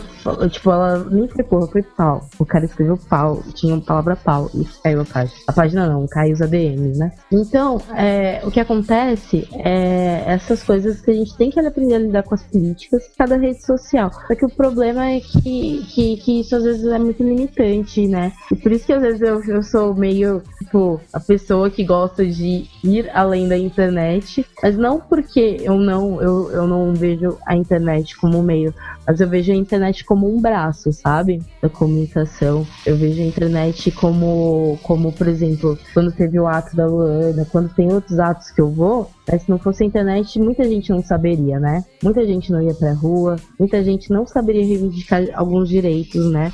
Ou se fazer presente. Então, é, eu acho que a internet é essencial, mas devido há, há tantas regras das plataformas que a gente usa, a gente tem que expandir isso para além, né? É usar pra somar, né? Usar como nem meio único e nem dizer que, tipo, um meio é mais importante que o outro. Você soma um meio a outro, né? Isso. Soma a luta de rua, a, a, a luta digital. Tipo, é, não for, por exemplo, várias vezes já teve amigo meu e amiga minha que já foi agredido através é, é, em ato, né? E que a gente só conseguiu fazer barulho dentro da internet. E se não tivesse internet, não ia rolar barulho, entendeu? Uhum. Então, é essencial que seja isso, mas que a gente não pense de maneiras isoladas a comunicação. A comunicação ela não pode ser unicamente isolada, certo? A gente não pode ser dependente, né, de, um, de um meio só, né? A gente tem que se, tem que se fazer presente aonde eh, nos couber, né? Onde Uhum. tiver espaço, vamos, vamos entrar, enfim. Isso daí eu tô dizendo pras minorias em geral. E, sei lá, se, tipo, não tem preto na universidade, vamos fazer ter, vamos, não, vai, não tem preto em determinado lugar, vamos fazer ir, entendeu? Porque a gente tem que ocupar esses espaços, e não é só questão de falar de, de ai, não, vamos estar presentes, ocupar e falar, ocupar e mudar, enfim. É por isso que eu vejo a internet como um meio disso, né? De, de atingir pessoas que a gente não conseguiria atingir no cotidiano comum. Sim, e quem sabe isso mais pra frente, inclusive, leve à criação de novas redes, sabe? Mais plurais e menos restritas, porque realmente as mídias que a gente tem hoje, elas são é, ainda pautadas muito em, em critérios machistas, critérios racistas. É, é só você ver que, é, remeter, por exemplo, aquela história do Google, que se você. Eles estavam testando uma busca de face, que tiverem que interromper, se você buscava é, por um, res- um, um rosto de, de mulher negra, aparecia macaco, sabe? Então é, é bem. A gente vê que, que a gente ainda tá. é, Todas essas empresas e todas essas grandes redes ainda estão bem pautadas em conceitos racistas e machistas nas suas bases. Então, mais, acho que mais do que mudar elas, eu, eu torço muito para que a gente democratize a criação dessas redes, que, que, que venha um- uma rede muito mais aberta e muito mais ampla que as pessoas realmente consigam aderir e ocupar de maneira igualitária esse espaço, sabe? Realmente meritocrático. O meu sonho era um mundo meritocrático, de verdade, livres. Eu queria muito que as pessoas se destacassem com- de acordo com o que elas fazem, e não por causa de um algoritmo idiota, entendeu? Que a- é, eu ia falar isso, que tipo, a, a galera às vezes tende a, confundir isso, achar que tipo, democracia é o é só o voto da, ma- da maioria. Porque, cara, se você tem uma página, você cai num, sei lá, seu nome cai num fortinho da vida e a galera resolve trollar sua página. Cara, ela vai cair, porque você vai ter uma força. Primeiro que a galera tem um acesso a meios de massificar uma denúncia extremo, sacou? Uhum, sim. E, e teve páginas assim que, cara, caíram e a galera já tava com a ideia de criar páginas em cima da- dessa página pra poder atrair a galera, pra poder, enfim, divulgar informação falsa. E você vê que, cara, às vezes uma página de um, de um movimento negro, por exemplo, ela não tem uma, não tem uma força de é, quantidade pra poder combater isso. Se você for pensar uma página, por exemplo, que defende os direitos de pessoas trans, então, cara, ela vai ter uma representatividade muito menor comparado a esse. É, para enfrentar esses mecanismos de busca, né, cara? Esses, esses mecanismos, esses algoritmos que É. são criados. Mas eu acho que não é nem questão dela, dela ter um alcance menor, é que ela já é. é- Ela já é. Ela já é excludente ela pelo ela já é algoritmo, né? oprimida. Porque que nem a Jéssica falou, tipo, você colocar duas pessoas. Uma mulher amamentando é uma quebra da política do Facebook. Só que se você colocar uma mulher seminua, com coberta só com uma toalhinha, isso não é, entendeu? Uhum. Então, é, é- é aí que tá. Os critérios já são do- dessas redes já são opressores na hora de, de, de ter essas denúncias. Se E fosse tem só a ataques questão de- também, Luísa. Não, tem, tem. ataques de, é. de grupos também que eles se juntam e decidem atacar a página porque sim, entendeu? Ah, Sim. Vamos denunciar a usam- página. É, Eles, e- é, eles, eles, eles se juntam e falam assim, ó, gente, é, essa página aqui tá muito, sei lá, esquerdista ou gaysista. Vamos lá, vamos lá e denunciar essa página, todo mundo. Eles vão, denunciam e a página cai. E às vezes usando É. esse próprio próprio algoritmo. Sim, eles usam o mesmo, o mesmo, o mesmo algoritmo do Facebook para denunciar a página. Então, por exemplo, teve uma, um perfil de uma. É, você lembra do menino do, do, do caso de John Boyega? O menino do. que a mãe dele postou uma foto dele com o Ah, boneco do John sim, Boyega. Sim. Então, uma galera denunciou a foto por conter nudez e o, e o Facebook bloqueou ela. Pô, bizarro. Uhum. A galera foi lá, se juntou e começou a denunciar a foto por conter nudez e a foto não continha nudez. E foi lá e apagou a foto do menino. Meu, a única Então- a única que eu faço no Facebook, toda vez que, que eu faço uma denúncia, é robôs. É a única coisa que eu escrevo quando eles perguntam, aí, o que você achou dessa experiência? Uma merda, tira essas merdas desses robôs, filhos da mãe. É muito A- horrível isso. A neg é, Negros contra o Movimento Negro, cara, ela divulga várias paradas tensas e tá aí tá até lá, hoje. tá lá. É, não consegue cai, não cai, não cai de jeito nenhum. Sim. Não Mas é, cai, é nem bom- me- Pode falar. É, não, é porque ia falar, tipo, que elas, elas não caem e, e, e outras páginas sofrem ataques, porque a gente também não pode esquecer que o setor da tecnologia como um todo ainda é um setor extremamente racista. Exato. E elitista. Com Quem cria esses robôs tá. Boa parte das pessoas que criam esses algoritmos estão levando em conta essa, esse senso comum, por assim dizer, que é machista e racista, né, cara? Sim, sim. Quando ele Tipo- tenta criar um tipo de inteligência, ele, tá, ele, ele leva isso em conta como certo. Uhum, sim. Isso aí é muito foda, essas empresas, ela, e elas ainda passam uma. Tipo, a maioria delas, o Facebook, inclusive, uma áurea de inclusividade. de- Parcialidade, mas não tem. É, não, Não não, tem. existe, não existe. Não tem, a gente é cheio de dedos e enquanto isso, a- nós, né, a gente lá do Levante, a gente tem que pensar mil vezes se a gente vai postar alguma coisa. Enquanto isso, tem outras páginas que estão escatologia total, assim, sabe? Uhum. É, tá uma loucura e tá lá, tá lá, vivão, forte e não acontece nada com eles. Então, tem essas bizarrices, assim, dentro da, dessas restrições da rede que a gente fica meio, né, a gente fica meio cabreiro com isso, mas tem que continuar, não tem jeito. Uhum. É, tipo, fora que as pessoas elas estão, como eu falei, é, as pessoas elas estão muito acostumadas à informação, é tudo cuspida ali, a gente tem que aceitar aquilo, se você escrever, você vai ter que ler a carta capital e concordar tudo, tudo que os caras estão falando, entendeu? Se você é de direita, você vai ter que ler a Veja e concordar com tudo que os caras estão falando, e a gente vive nesse mundo que como se houvessem duas grandes bolhas, né, atualmente. Então, às vezes, por exemplo, dentro do Levante, vão ter discordâncias entre os ADMs, entendeu? Vai ter bronca. Pobre Hugo. É, eu sou o mestre da, da, da- da- do close errado. Não, isso que acontece de todo mundo errar e tal, Sim. sabe? E vai ter essas. Vai, vão ter discordâncias, e isso é bem, é bem normal e comum, né? Então, é, é que nem eu falo, volta pra esse lance de que é, nada é muito massificado, né? A gente tem que parar de, de, de, de pensar como se é, essas discordâncias fossem sempre negativas, né? Dentro do próprio meio. Sempre vão ter e vão fazer a gente crescer, inclusive. Sim, sim. É, a gente tá batendo uma hora e meia já de, de gravação. Ai, eu adoro programas longos.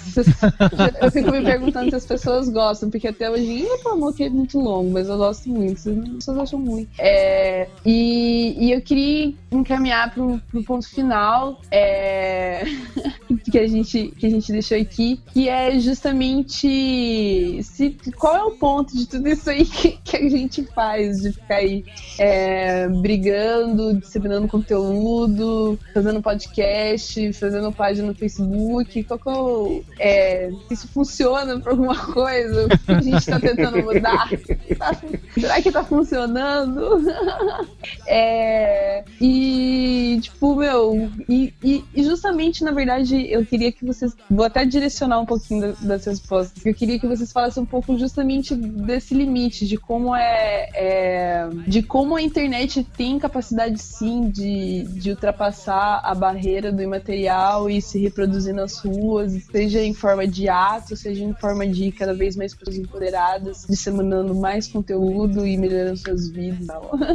É, eu queria começar com o Hugo e terminar com a Jéssica. Bom, é, é, pra mim, assim, é, a página teve, teve um impacto muito pessoal, assim, na minha vida. E a pessoa que eu era há um ano atrás eu não, não é a pessoa que é hoje. É, a pessoa que eu sou hoje é, é muito, muito, totalmente diferente da pessoa que eu era um ano atrás. E muito se dá isso ao- à página. É, porque, como eu disse lá atrás, eu aprendi muito com ela e ainda continuo aprendendo. E eu tive a oportunidade de conhecer, sei lá, dezenas de pessoas que. que e cada pensamento dessas pessoas, mesmo que ela não fale comigo pessoalmente, ela fale, ela, ela seja um interlocutor por, por via digital, via de internet, ela tá fazendo essa mudança na minha, no meu pensamento, ela tá fazendo eu entender mais, um pouco mais sobre aquele assunto, de eu agregar mais aquela informação pra mim, e isso pra mim tá sendo uma experiência totalmente nova, porque assim, eu era tão quadrado, tão, sabe, fechado no meu mundinho, nas minhas certezas, nas minhas convicções,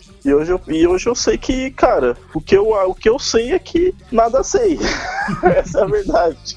Que a gente, a gente não tem. Eu não tenho convicção de nada, que eu não tenho certeza de nada, que eu não tenho. que nada é certo. Sempre vai existir alguma, alguma especificidade ou alguma. alguma. al- al- algo, algo exclusivo dentro de algum assunto ou de algum fato que acontece. E a página me ajudou muito nisso, tá me ajudando demais nisso. A, a entender todos esses pontos. Eu nunca tive contato com. Antes da página, eu nunca quis saber o que era movimento LGBT, o que era movimento interseccional, o que era feminismo, eu nem sabia disso. E hoje eu sei, é, tô aprendendo, obviamente, e eu, cara, e tá sendo muito legal isso pra mim, de, de poder conhecer autores novos, autoras, e conhecer pessoas novas também, é, e tá sendo ótimo pra mim. E sim, eu acho que as, que as páginas podem mudar, podem, podem mudar as vidas das pessoas, porque, assim, pelo menos na experiência da, do Levante, é, a gente recebe tantas mensagens, sabe, de pessoas que falam, pô, se não fosse a página, não teria, eu não teria pensado nisso, eu não teria pensado aquilo. A página tem me ajudado, pessoas dizendo que a página tem ajudado ela a começar a se aceitar mais como, como negra, como negro. Isso, cara, isso não tem nenhum preço. Isso não tem preço nenhum, assim, sabe? Isso, pra mim, é, é, é tipo um objetivo alcançado, assim, sabe? Por mais que eu,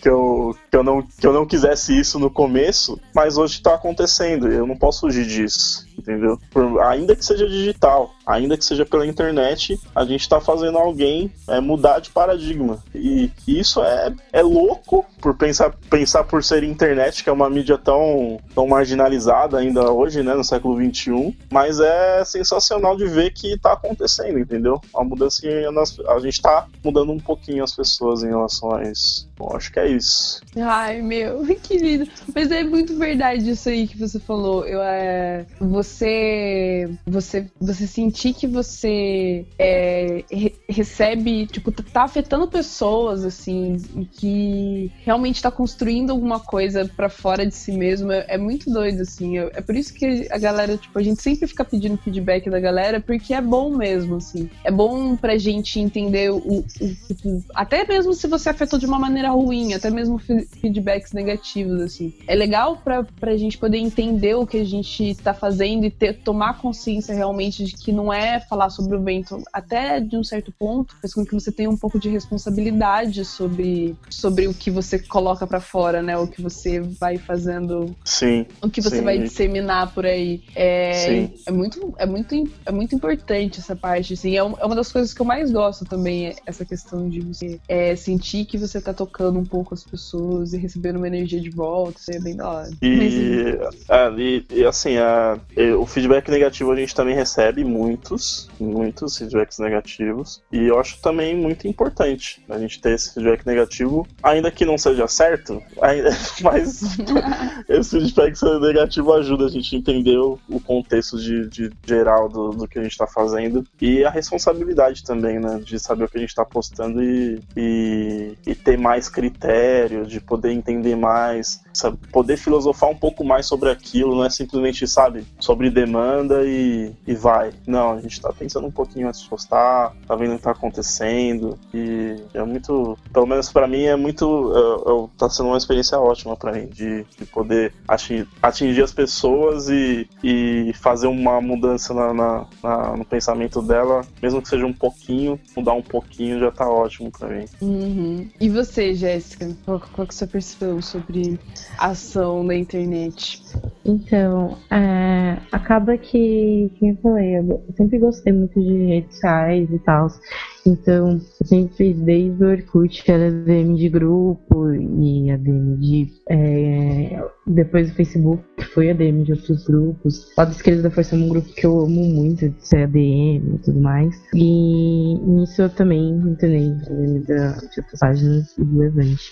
Eu percebo que uma das coisas legais é uma, uma, uma quase palpável mudança de muitas pessoas através da internet. É, a Jéssica adolescente ia odiar a Jéssica atual, inclusive, ia achar muito chata e politicamente correta. E hoje em dia eu vejo o quanto que, que, que foi a, a internet se tornou culpada disso, né? Que acaba que a gente vive imerso através da, das outras fontes de mídia né, e comunicação presa no senso comum. E não que a internet não, não esteja né, dentro também desse senso comum, mas a gente pode explorar de maneira melhor coisas que não, não cairiam nas nossas mãos facilmente, né? Então eu vejo a internet como um braço de tudo isso. Eu não vejo a internet como uma grande salvadora, mas uma, do, uma dos principais motivos de iniciar, assim, sabe? Eu vejo que, sei lá, mina em grupo de, de, sei lá, de cabelo crespo que vai lá por conta do cabelo e acaba lendo sobre feminismo, entendeu? Ou se não, uhum. algum menino do, que é gay vai num grupo falar com outros meninos gays e acaba vendo a questão LGBT de uma maneira mais ampla, né? Então, essas, essas pequenas coisas no final, no final se tornam grandes coisas. A gente tem que pensar na internet como uma maneira muito fácil da gente ter acesso a coisas que não temos, né? Uh, não, ainda falta uma democracia em relação à internet, por meio de que nem todo mundo tem um tablet, ou um celular, ou um notebook da hora e tal. Mas agora tá tendo mais, né? Principalmente celular, agora tá mais fácil e tudo mais. Eu acho que tá rolando um, uma até uma voz periférica maior dentro da internet, assim, eu vejo, né? Muitas coisas que as pessoas ficam zoando, que orca... nossa, orcutizou, basicamente são coisas em que essas pessoas periféricas elas conseguem se expressar de uma maneira melhor, né?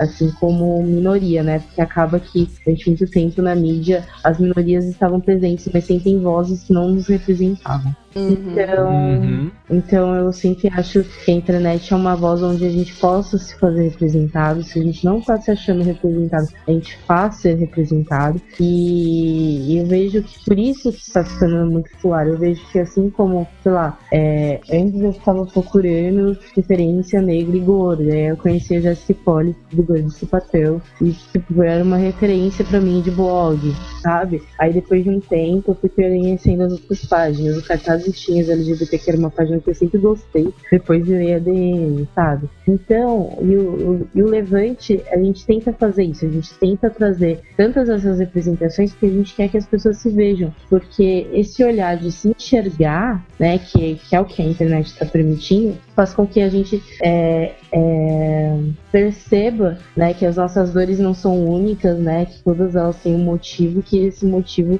cabe a nós lutar né, para acabar com ele. Então, é isso. Ai, meu, eu quero bater palmas porque você falou. Palminhas. Eu quero jogar aquela florzinha de gratidão. Ai, putz, acabaram com a flor, meu. Meu, foi a melhor coisa que aconteceu no Facebook em anos, eu não acredito.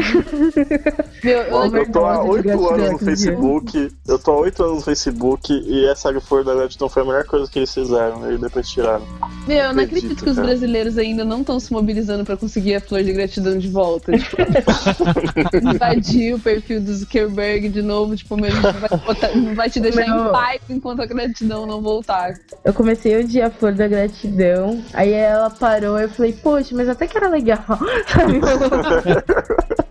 É porque tem coisas que as, que as pessoas falam que você não ama, que você não, não, não, odeia. Tipo, esse negócio de ter emoções é bom, mas é ruim, assim, porque agora você tem opções, mas sempre vai ter aquela opção que não tá contemplada. É. Pois é. é. Que, que gratidão se encaixava muito. Tem uma coisa que você olha e fala assim, nossa, cara, obrigado. Tinha que botar gratidão e tinha que gostar, e tinha que colocar aquela mais ou menos, sabe? Tipo, nem lá nem cá, sabe? Assim, só, tipo, ah, Tava tudo tô bem. aí, né? Tipo, ah, tamo aí. Eu entendi que você dizia isso, quis dizer, mas tamo aí com você, tamo aí, entendi, tá? Tipo, sabe? Tipo, mé, mé. Mé. Mé gratidão. É isso, muito bom. Nossa. Não. Ai, meu. Mas, cara, é... algu- alguém de vocês tem, tem alguma questão pra fazer pra eles agora, Luzinho? É, eu, eu fiquei com uma dúvida. Eu queria perguntar pra Jéssica, na verdade. Você falou assim, é, você começou a militar na rua primeiro ou primeiro veio o ativismo mais na internet? O meu foi bem internet, porque minha mãe não, não deixava eu sair muito de casa. Eu não ficava fazendo vários nadas, então eu ficava no Orkut, né? Era isso, eu ficava no Orkut. E aí eu comecei a perceber que eu tinha várias aflições e eu achava que era só coisa minha, né? Então não tinha ninguém pra partilhar, ninguém parecida comigo. Eu não tinha muita amiga negra, eu acho que nenhuma. E, enfim, aí eu, tipo, eu via que eu tinha umas aflições em relação a tudo, mas não tinha quem pra compartilhar. E aí eu fui vendo nos grupos isso tudo. Aí mais pra frente eu comecei a ir pra rua e tal, mas sempre é, em movimentos já fechados e tudo mais. Porque, enfim, eu, eu, eu acho que, sei lá, nada bate tanto coração quanto uma marcha antifascista. Ver aquelas pessoas ali reunidas pró alguma coisa e, e dá medo, óbvio que dá medo, né? Eu já levei algumas coisas de alguns PMs bem, bem ruins, assim. É, coisas de cicatriz e tal, mas enfim. É, dá um medo, mas eu acho que é, a, a internet, como eu falei, a internet pra mim é um braço muito importante, né? Mas, é, e, e a movimentação de rua a gente também não pode esquecer, né? Porque a gente tem que fazer um barulho. E barulho é bom na rua. Exatamente. Acho que cai até naquela de, de que, assim, pra você, a materialidade do- do- dos atos não, não morre nunca, assim, nunca vai deixar de existir o, o ato. Inclusive, ele é muito importante e a gente tem que, voltar e, e eu acho que até melhorar cada vez mais os nossos atos na rua pra que a gente chame atenção mesmo, sabe? A gente Sim. tem que se fazer ser visto e, e se duvidar, a gente tem que, se ato não tá rendendo audiência, então vamos invadir o Congresso e conseguir audiência. É, exemplo, Panteras Negras, todo mundo invade o Faz igual os índios, já passa a faca lá no início. Esse, essa- esse mês foi mês passado, o pessoal do CATSU, que é a Central Autônoma de Trabalhadores, e que tipo, eles ajudam a população de rua, eles invadiram a Câmara aqui de São Paulo. Óbvio que isso não foi noticiado, eles invadiram a Câmara. Tinha mulher, tinha mãe, tinha criança invadindo a Câmara. A gente foi levar comida pra eles, entendeu? Então, tá, rola isso, rola, só que não é um noticiado, não é algo que vai rolar um boom. E É, a gente passa- precisa disso. E aí a gente precisa também falar que, olha, a gente não tá enchendo o saco de vocês só no Facebook, entendeu? A gente Sim. precisa isso, a gente precisa falar, olha, o Facebook é, é uma coceirinha no pé de vocês, entendeu? A gente precisa ir além. Sim, sim. É, e então a gente vai terminando por aqui, mas antes da gente ir para as nossas indicações, queria que vocês perguntassem se querem deixar um recadinho para os ouvintes, falar mais uma vez sobre os trabalhos, pra coisas para eles acompanharem de vocês e um beijão aí pra galera, Fazer o jabá também, né? fazer aquele jabá esperto. Ah, é. Eu só peço pra galera que tá ouvindo curtir a página, se ainda não curtiu. Chama Levante Negro. E. E é isso, acompanha, acompanha a gente lá. A gente tá sempre é, fazendo a curadoria de coisas legais que a gente entende. Tá sempre falando sobre tudo. E se quiser conversar com a gente, manda um inbox que a gente conversa. Eu vou responder, não sei quando, mas eu vou responder. Porque a gente tá com muita mensagem lá e tá difícil responder todas as mensagens, mas eu vou responder. E é isso. E você, Jé? Então, pro pessoal da Life no Levante, né? Que é uma página super legal e tal. E também nas outras páginas, que foi, que é o Catarse tá assistindo LGBT, interseccionalizando e o enegrecendo ideias anarquistas. E eu acho que eu tô voltando. É que eu acho que eu, eu não escrevi mais nada. Mas eu tô voltando com o meu blog, que eu tava ajudando em outro blog. Mas eu resolvi voltar um conteúdo meu. O nome é tosco do blog, mas é da hora. Se chama Tudo com Ketchup.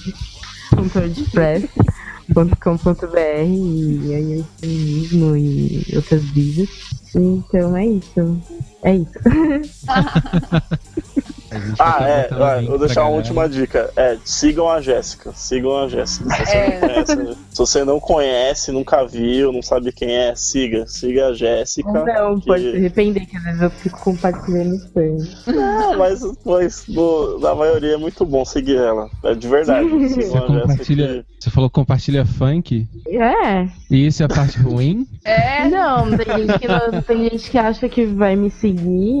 Por exemplo, sei lá, tem gente que eu fa- vê um post meu sério que foi compartilhado à torta direito, começa a me seguir, fica extremamente decepcionado, que fica postando coisa de, de ah, isso, ou se não, um cachorro caindo, essas coisas. Não, nós somos pessoas, nós somos seres humanos. Lá do Black Art, na minha página de Facebook, só tem meme e vídeo da Beyoncé. E o textão perdido. mentira, tem textão inteligente também, mas tem, tem muito meme e coisa Beyoncé. É, eu não vou pedir pra me seguir porque eu não posto quase nada no Facebook, de verdade. Eu não posto quase nada. Então não adianta me seguir, que eu não, mostro, eu não tenho nada pra mostrar. Então eu só fico, eu fico mais na página mesmo. Eu fico mais administrando a página. Eu só entro no Facebook pra isso, pra administrar a página. e acompanhar o grupo do lado do Blackers também, que eu, que eu tô sempre lá também, no lado do Blackers. Sim, eles Mas sempre é- mandam Ah. meus melhores referências pra nós, velho. Ô, aquele grupo tá se tornando um ótimo lugar pra você ouvir música, gente. Que lugar maravilhoso. é sério. Muito bom. A gente entra lá no grupo, sim, que a gente é legal. É... Entra lá no grupo também, Jéssica. Que a gente é legal. Vai lá agraciar a gente com, sua, com, com os seus pérolas, sabedorias. Pode, ou não. Pode odiar a gente, não tem problema. Vou assim então. Mas, meu, é... eu queria agradecer vocês, cara, por terem aceitado o convite, estarem aqui gravando com a gente meio tardão até, inclusive. E me- desculpa qualquer coisa, a gente quase não recebe ninguém aqui em casa, sabe? A gente fica com medo de deixar uma má impressão, assim, de ficar nervosa, tentando agradar os outros, sabe? Não, gente que agrade- eu que agradeço, assim. Tipo, primeira vez que tô dando entrevista, sei que eu vou falar que é entrevista. Meu, a gente, a gente tava discutindo, inclusive, esse nosso formato, cara. Porque eu não gosto da gente ser classificado como podcast mesa de bar. Isso não é uma mesa de bar. Isso é tipo uma mesa de debate, um GD, sabe? Um grupo de discussão. Não, não gosto da alcunha de mesa de bar. A gente tem que pensar na nossa categoria depois. É, podcast é, atualidades. tipo, bem genérico, né? Mas assim, eu que agradeço, gente. Obrigado, viu, por, por vocês entrarem em contato com a gente e pela entrevista. Se é que foi entrevista, não sei. E depois a galera define aí que foi. A galera que ouviu define o que, que aconteceu. Mas eu, eu agradeço muito. Obrigado mesmo. Ai, é... Então, vamos pro, pra sessão de indicações. O nosso qual é? Eu tô com vergonha de fazer a vozinha na frente deles. Pode fazer, filho. Não vou fazer a vozinha, eu tô com muita vergonha.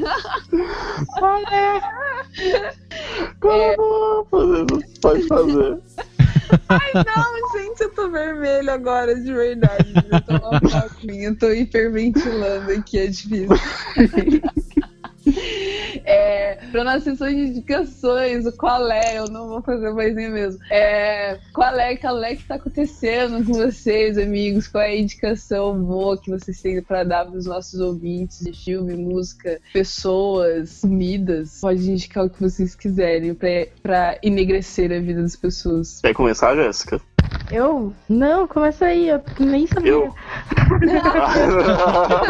Eu não tô preparada pra indicar nada. Às vezes nem a gente sabe. Às vezes tem gente que, nossa, Tá, então deixa eu. Quer ver? Eu tenho. eu tenho duas dicas, que é uma é de um livro e a outra é de um filme. O livro é do Franz Fanon, chama Pele Negra, Máscaras Brancas. É um livro bem rápido de ler, tem, não tem nem 200 páginas. É, esse livro, na verdade, a história dele é que era o TCC dele, foi negado pelo professor dele, que achou muito, muito muita loucura que ele estava escrevendo ali, e depois de, depois de um tempo ele acabou virando um livro. E, cara, assim, é, Franz Fanon ele é um, é um filósofo marfinense que na, é um uma, Martinique é uma colônia da, da França, enfim. E nesse livro ele fala sobre tantas coisas em relação à negritude, é, as máscaras que a gente que a gente usa para poder ter essa passabilidade dentro da sociedade. E, cara, esse livro foi tá sendo sensacional eu, eu, eu ter descoberto esse livro e ter lido ele é muito, foi,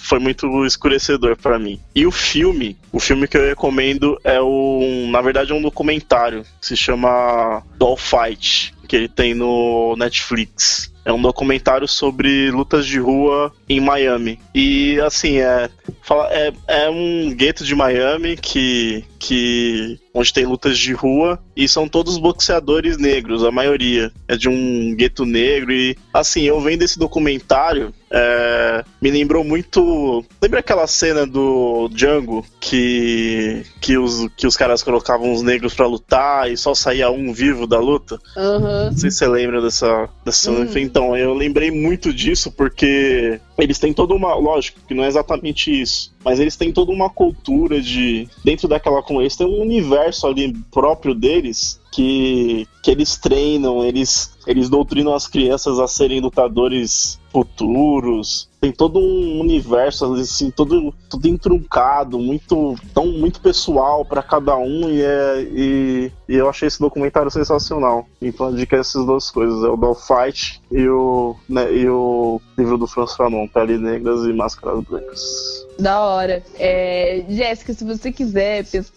ah, não, tudo bem, depois eu vou de cabeça. É, eu posso, eu posso deixar você ter o tempo para pensar e perguntar pros vídeos antes. Aí a gente dá as indicações no final.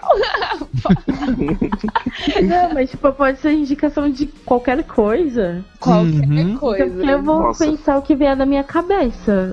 Então... Pode, pode, pode ser aquela página de astrologia bem legal também. Não tem é, gente. Eu curto astrologia sincera, é muito da hora. É uma indicação.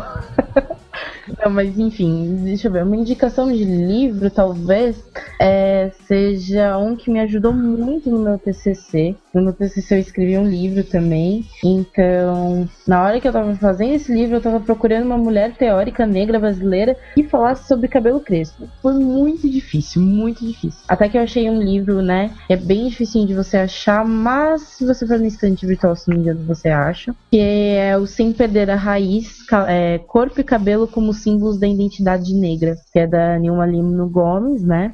Ela é pedagoga, então ela faz. Ela, ela é bem interessante que ela pega essa parte pedago, da pedagogia. Ele é um pouquinho tipo, cansativo de ler porque é muita informação é, acadêmica, mas é muito completo. Então ele pega é, o cabelo como é, parte individual e biológica, né? Mas ela também analisa o cabelo da pessoa negra como corpo social e linguagem. Então é um livro super interessante para ler e, em relação a isso, em relacionar o racismo à estética, né? E, e se aprofundar sobre esse estudo para quem quiser saber, né? É bem legal. E sei lá, posso dar indicação de música. pensar, pode, pode. Pensar que eu estava ouvindo hoje. Hoje eu estava ouvindo. É verdade, vai ser Dance Hall. Vai ser indicação de Dance Hall, porque eu gosto de dançar Dance Hall enquanto estou lavando a louça. Então vai ser Spice. Spice é uma cantora de Dance Hall. Não lembro qual país ela é, então eu nem vou chutar. Mas ela tem um sotaque maravilhoso. Né? Então, pra quem. Dancehall é um estilo bem legal, assim, talvez não seja tão conhecido pelas pessoas, mas é, um, é como se fosse uma raga mais dançante, né? É, as letras são bem, sei lá, estilo quase funk as letras, né? Só que é muito dançante, é bem colorido e os clipes da Spice são, são dessa pegada, super coloridos, enfim. É, uma música que é legal procurar que o, cli- que o clipe é bem legal, se chama Needle, Needle Eye, né? E é bem legal. Acho que é isso, minhas indicações. Ai, sim, valeu, valeu. E vocês, meninos, têm indicações? É. John? Não, pode falar. Tá. É. Cara, eu, eu vou. Uma, uma coisa que, assim, acho que eu vou recomendar que meio que me lembrou o tema. É. Cara, é uma coisa que acho que todo mundo já viu na escola, um documentário, que é o, o Mundo Global Visto do Lado de Cá, do Milton Santos. Acho que, tipo, muita gente já viu, porque passa em. dependendo da faculdade e tal. Que é legal que fala um pouco dessa subversão dos, dos meios de, de produção. Acho que é legal, assim, pra dar uma, uma base do, do parecer sobre tema. E eu vou recomendar a música, que é uma coisa que eu postei até lá no lado Blackers, que é a música Latina América do. Acho que é Cali 13 o nome que, é, que se pronuncia, porque eu não conhecia o grupo. Que tem a participação da Maria Rita e da Totola Momposina, que é uma cantora colombiana fantástica. E, cara, é- é- essa música ela me, me, me fez muito bem, sacou? Me trouxe vários questionamentos e ela é fantástica. E é isso. São essas duas. Ah, quem vai falar é o CAD 13, né? Mas, né, tá- tá- vamos É aí, assim né? pronuncia? Vai ter o chatão que vai falar, não é CAD, não é Ai, tem lugar Depende que é de onde você tá falando. É, É, depende de onde você tá falando. Cali também, né? Então, É. Cali. Mas enfim, né? Mas eu, eu já ouvi Cali 13, eu já ouvia já há um tempinho já. Uma amiga minha tinha me apresentado, é uma banda muito boa. Uhum. Recomendo também. Sim. E você, John, quais são os seus, seus, seus bons ventos pra semana? Então, é, eu tava ouvindo muito essa semana. Na verdade, vendo duas coisas essa semana, só que eu não consigo lembrar se eu já indiquei elas aqui como, como qual é a boa. Tudo bem, Talvez já tenha indicado as duas. Mas uma é uma, é uma cantora e percussionista aqui de Brasília que se chama Nanã Matos. Que é. Tipo, ela já é percussionista há muitos anos, né? Tipo, ela é conhecida pela, pelo trabalho dela na percussão. Só que nos últimos anos ela tem feito alguns trabalhos como cantora, assim, que são muito legais porque ela é. Ela, por exemplo, inclui, inclui nas músicas dela algumas alguns versos, né, que são cantados em, em Yorubá, em outras línguas africanas, e ela tenta sempre incluir bastante, bastante elementos de música africana na música dela, assim, de músicas é, de vários países da África. E dá pra encontrar as músicas dela no YouTube, eu não tenho certeza se, tipo, Spotify e esses outros serviços tem também, mas você acha por aí pela internet. E outra coisa é, que eu queria indicar é que já tem um tempo que eu, eu venho procurando, tipo, canais no YouTube que. canais brasileiros de preferência que tenham é, conteúdo legal, tipo, bem produzido e que, sei lá, lembre uma pegada mais de jornalismo, assim. Porque a gente tem muitos youtubers, né, fazendo coisas massas até. é, só que eu acho que tem pouca produção, sei lá.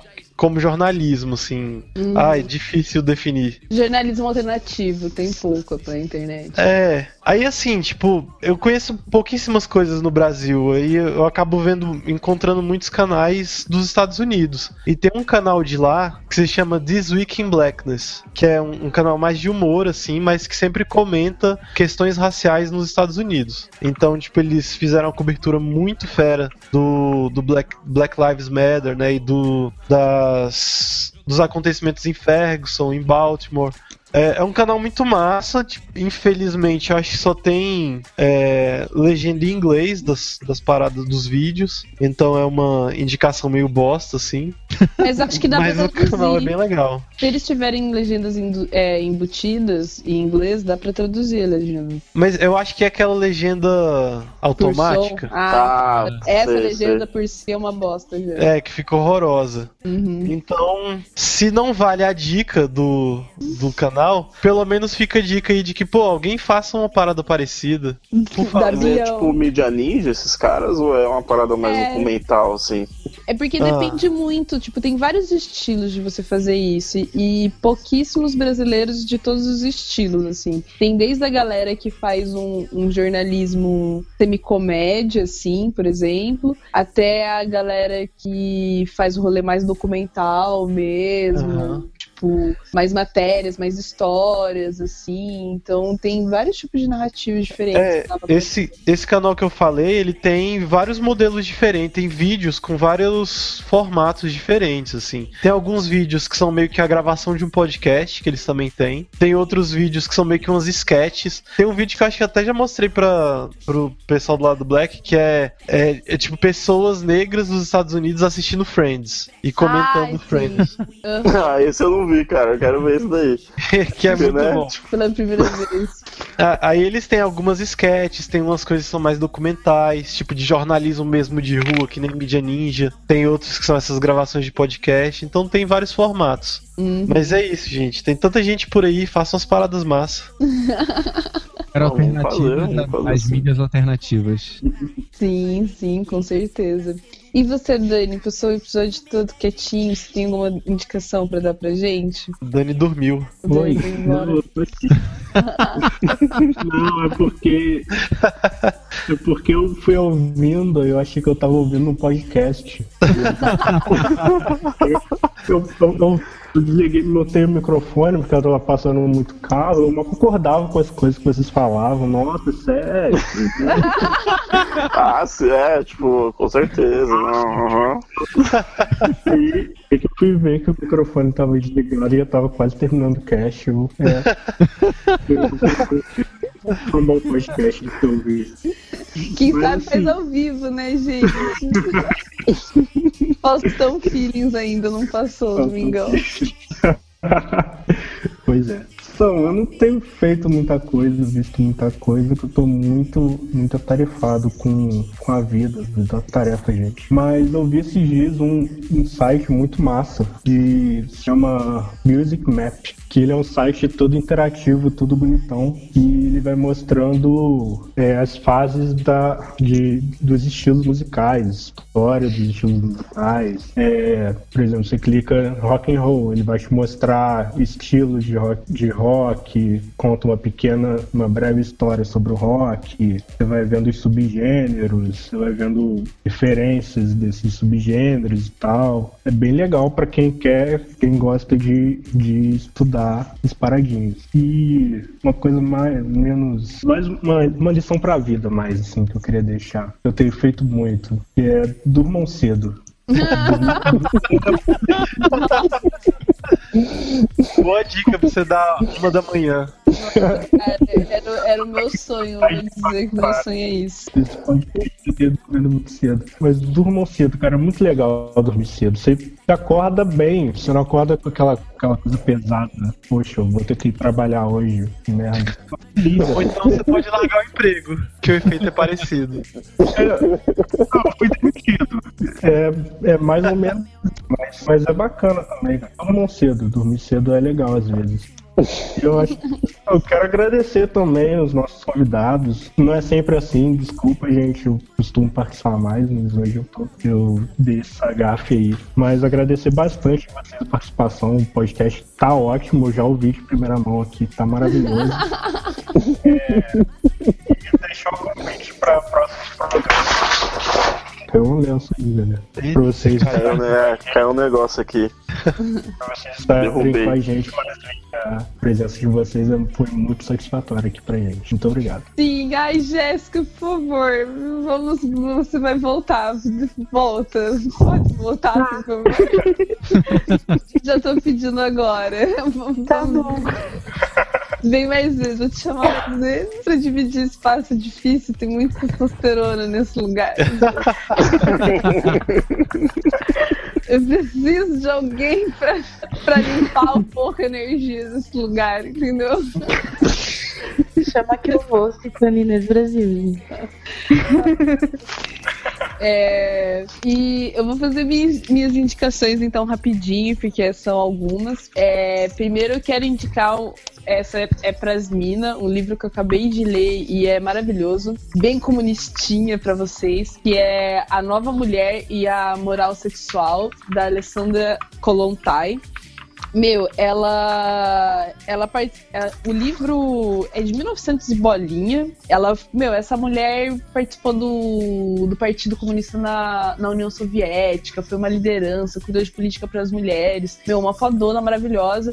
E esse livro dela trata sobre essa a questão da transformação, do sentimento do amor, dentro da. saindo um pouco da ideologia burguesa, do amor romântico, todas as complexidades por ele. É um livro bem da hora para quem tá desconstruindo toda essa questão do amor romântico aí. E então, por favor, vejam A Nova Mulher e a Moral Sexual da Expressão Popular. É bem baratinho esses livros, então, tipo, super acessível aí pra galera. É, outra coisa que eu queria indicar é, é um documentário que chama Domínio Público. Eu, eu também não sei se eu já indiquei ele, talvez eu já tenha indicado, não sei, porque eu gostei muito dele. A gente É, tem que começar a anotar essas coisas, né? a gente tem anotado, a gente só não consulta antes, porque são muito. Verdade. Eu nem sabia que tava anotado. Ai, ô Jonathan, por favor. É, e o documentário é, fala sobre esse processo. Nossa, agora eu tenho certeza que eu já falei dele aqui, porque eu tô falando exatamente a mesma coisa, déjà vu. Mas enfim, já foi. Ele fala sobre o, o processo de construção das Olimpíadas no Rio de Janeiro. É até bom pra gente relembrar o, é, essa questão, já que os jogos estão cada vez mais próximos. E eu espero muito que se organizem muitas lutas e muitos protestos, inclusive amanhã, dia, 20, dia 28, ou hoje, né, no caso. A tocha vai passar aqui por Londrina e já temos, uma- já temos manifestação. Se tudo der certo, vai ter vídeo no G11. Vamos tentar. Aí. Apaga a tocha. E, Nossa, Acende um beck na tocha. era Rouba a tocha. Gente, vocês viram o vídeo da mulherzinha acendendo uma tocha? vassoura. Uma vassoura, melhor Cara, pessoa. Essa mulher é uma vlogger muito foda. É, é uma galera que foda. eles já estão um tempão. E, cara, vejam a novela. Vejam novela, o que, que é isso, cara? É muito irado. De lá que é o negócio do Twitter, do Estou perdida, estou na É. lagoinha. Eu assisti metade, eu tenho que terminar de ver isso, cara. Aí, já fica uma indicação extra. Vamos achar essa mulher colocar nos links também. É, Então, e ele, é, voltando no comentário, ele fala sobre toda a problemática, a questão de desocupação, a questão do, do Maracanã, do Museu Maracanã indígena que estava sendo desocupado, e toda a questão de politicagem, as obras, meu, muito foda. E a gente tá vendo esse- esses jogos aí batendo a bunda e, e as coisas já estão cagando. E na verdade. que o Freixo aparece dando entrevista? Eu não lembro, muito provavelmente, porque o Freixo tá em todos, né? Eles não iam deixar de falar sobre ele com isso, mas eu não lembro se ele, ele tá agora. E. E sei lá, meu, eu tô, eu tô ficando quase preocupada que as pessoas não estão prestando muita atenção nesses jogos, assim, realmente é muito perto. Mas enfim, é, fica aí a dica do documentário. E o outro é um outro documentário que esse aí também, com certeza eu, eu já falei, mas eu tô me repetindo de propósito. Eu decidi que eu vou repetir ele de, de tempos em tempos para as pessoas realmente verem ele. que é o documentário Humans. Ele tá no YouTube, é Humanos em português. É uma, uma série de três documentários de uma hora e pouquinho, só com depoimentos de pessoas de várias partes do mundo sobre diversos assuntos relacionados ao que é ser humano, assim, é, desde trabalho, riqueza, pobreza, é, religião, relação de machismo, LGBT, imigrantes, tipo, meu, todos os assuntos possíveis. É lindíssimo porque a a além dos, das- dos depoimentos, né, que é bem simples, só um, um shot, um, a cena assim da a montagem da pessoa no fundo preto e tal, é o cara fez uns um- uns cortes de cenas maravilhosos de diversas paisagens do mundo, assim, é lindo de morrer esse documentário. E é uma construção pra você enquanto ser humano, pra você evoluir o seu karma, assim. Se você só de você ver esse documentário, acho que você já evolui uns três pontos de karma. Então, vejam, por favor, porque realmente é muito bom. E além disso, eu queria só deixar tipo registrado, porque foi uma notícia que aconteceu ontem, dia 26, né? 26 de junho, localizando tempo e espaço. Acho que esse episódio vai sair daqui a algumas semanas. E foi o falecimento da Bárbara Rosa, da banda do Lineker, meu. E muito foda, uma, uma menina muito foda, uma cantora muito linda e tinha vários trabalhos é, maravilhosos além da, da banda do Lineker. E, e sei lá, meu, eu fiquei muito triste de saber que, que ela tão jovem morreu. Eu queria tirar esse espaço aqui só para lembrar ela e esperar que ela esteja numa passagem muito boa e, e obrigada pelo que ela fez nesse mundo, nessa terra maravilhosa. É, desculpa, gente, acabei na bad. Eu não pensei isso muito bem na ordem das coisas. Não quero acabar na bad. É, mas é isso. O programa fica por aí. Acho que deu duas horinhas, um papo bem da hora. De novo, obrigada, queridos, por vocês terem vindo, por terem compartilhado esse momento aí com a gente, terem conversado com a gente. Desculpa qualquer coisa. Imagina, tá... obrigada por chamar, mano. a gente tá trabalhando nisso. E vamos deixar um tchauzinho coletivo aí pra galera. Beijinhos pretos de muita luz.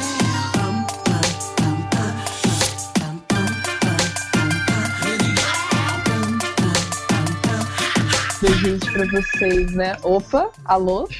É a pizza chegando? É a pizza chegando. Quem é? O John. Não, sou eu não. Nem eu. É o Chino, hein? Eu não. Deve ser o Daniel, então. É. Tava ouvindo pode, uma pizza. Tá é, certo? Ai, ai. Mas é Era isso. Eu. Era eu, pô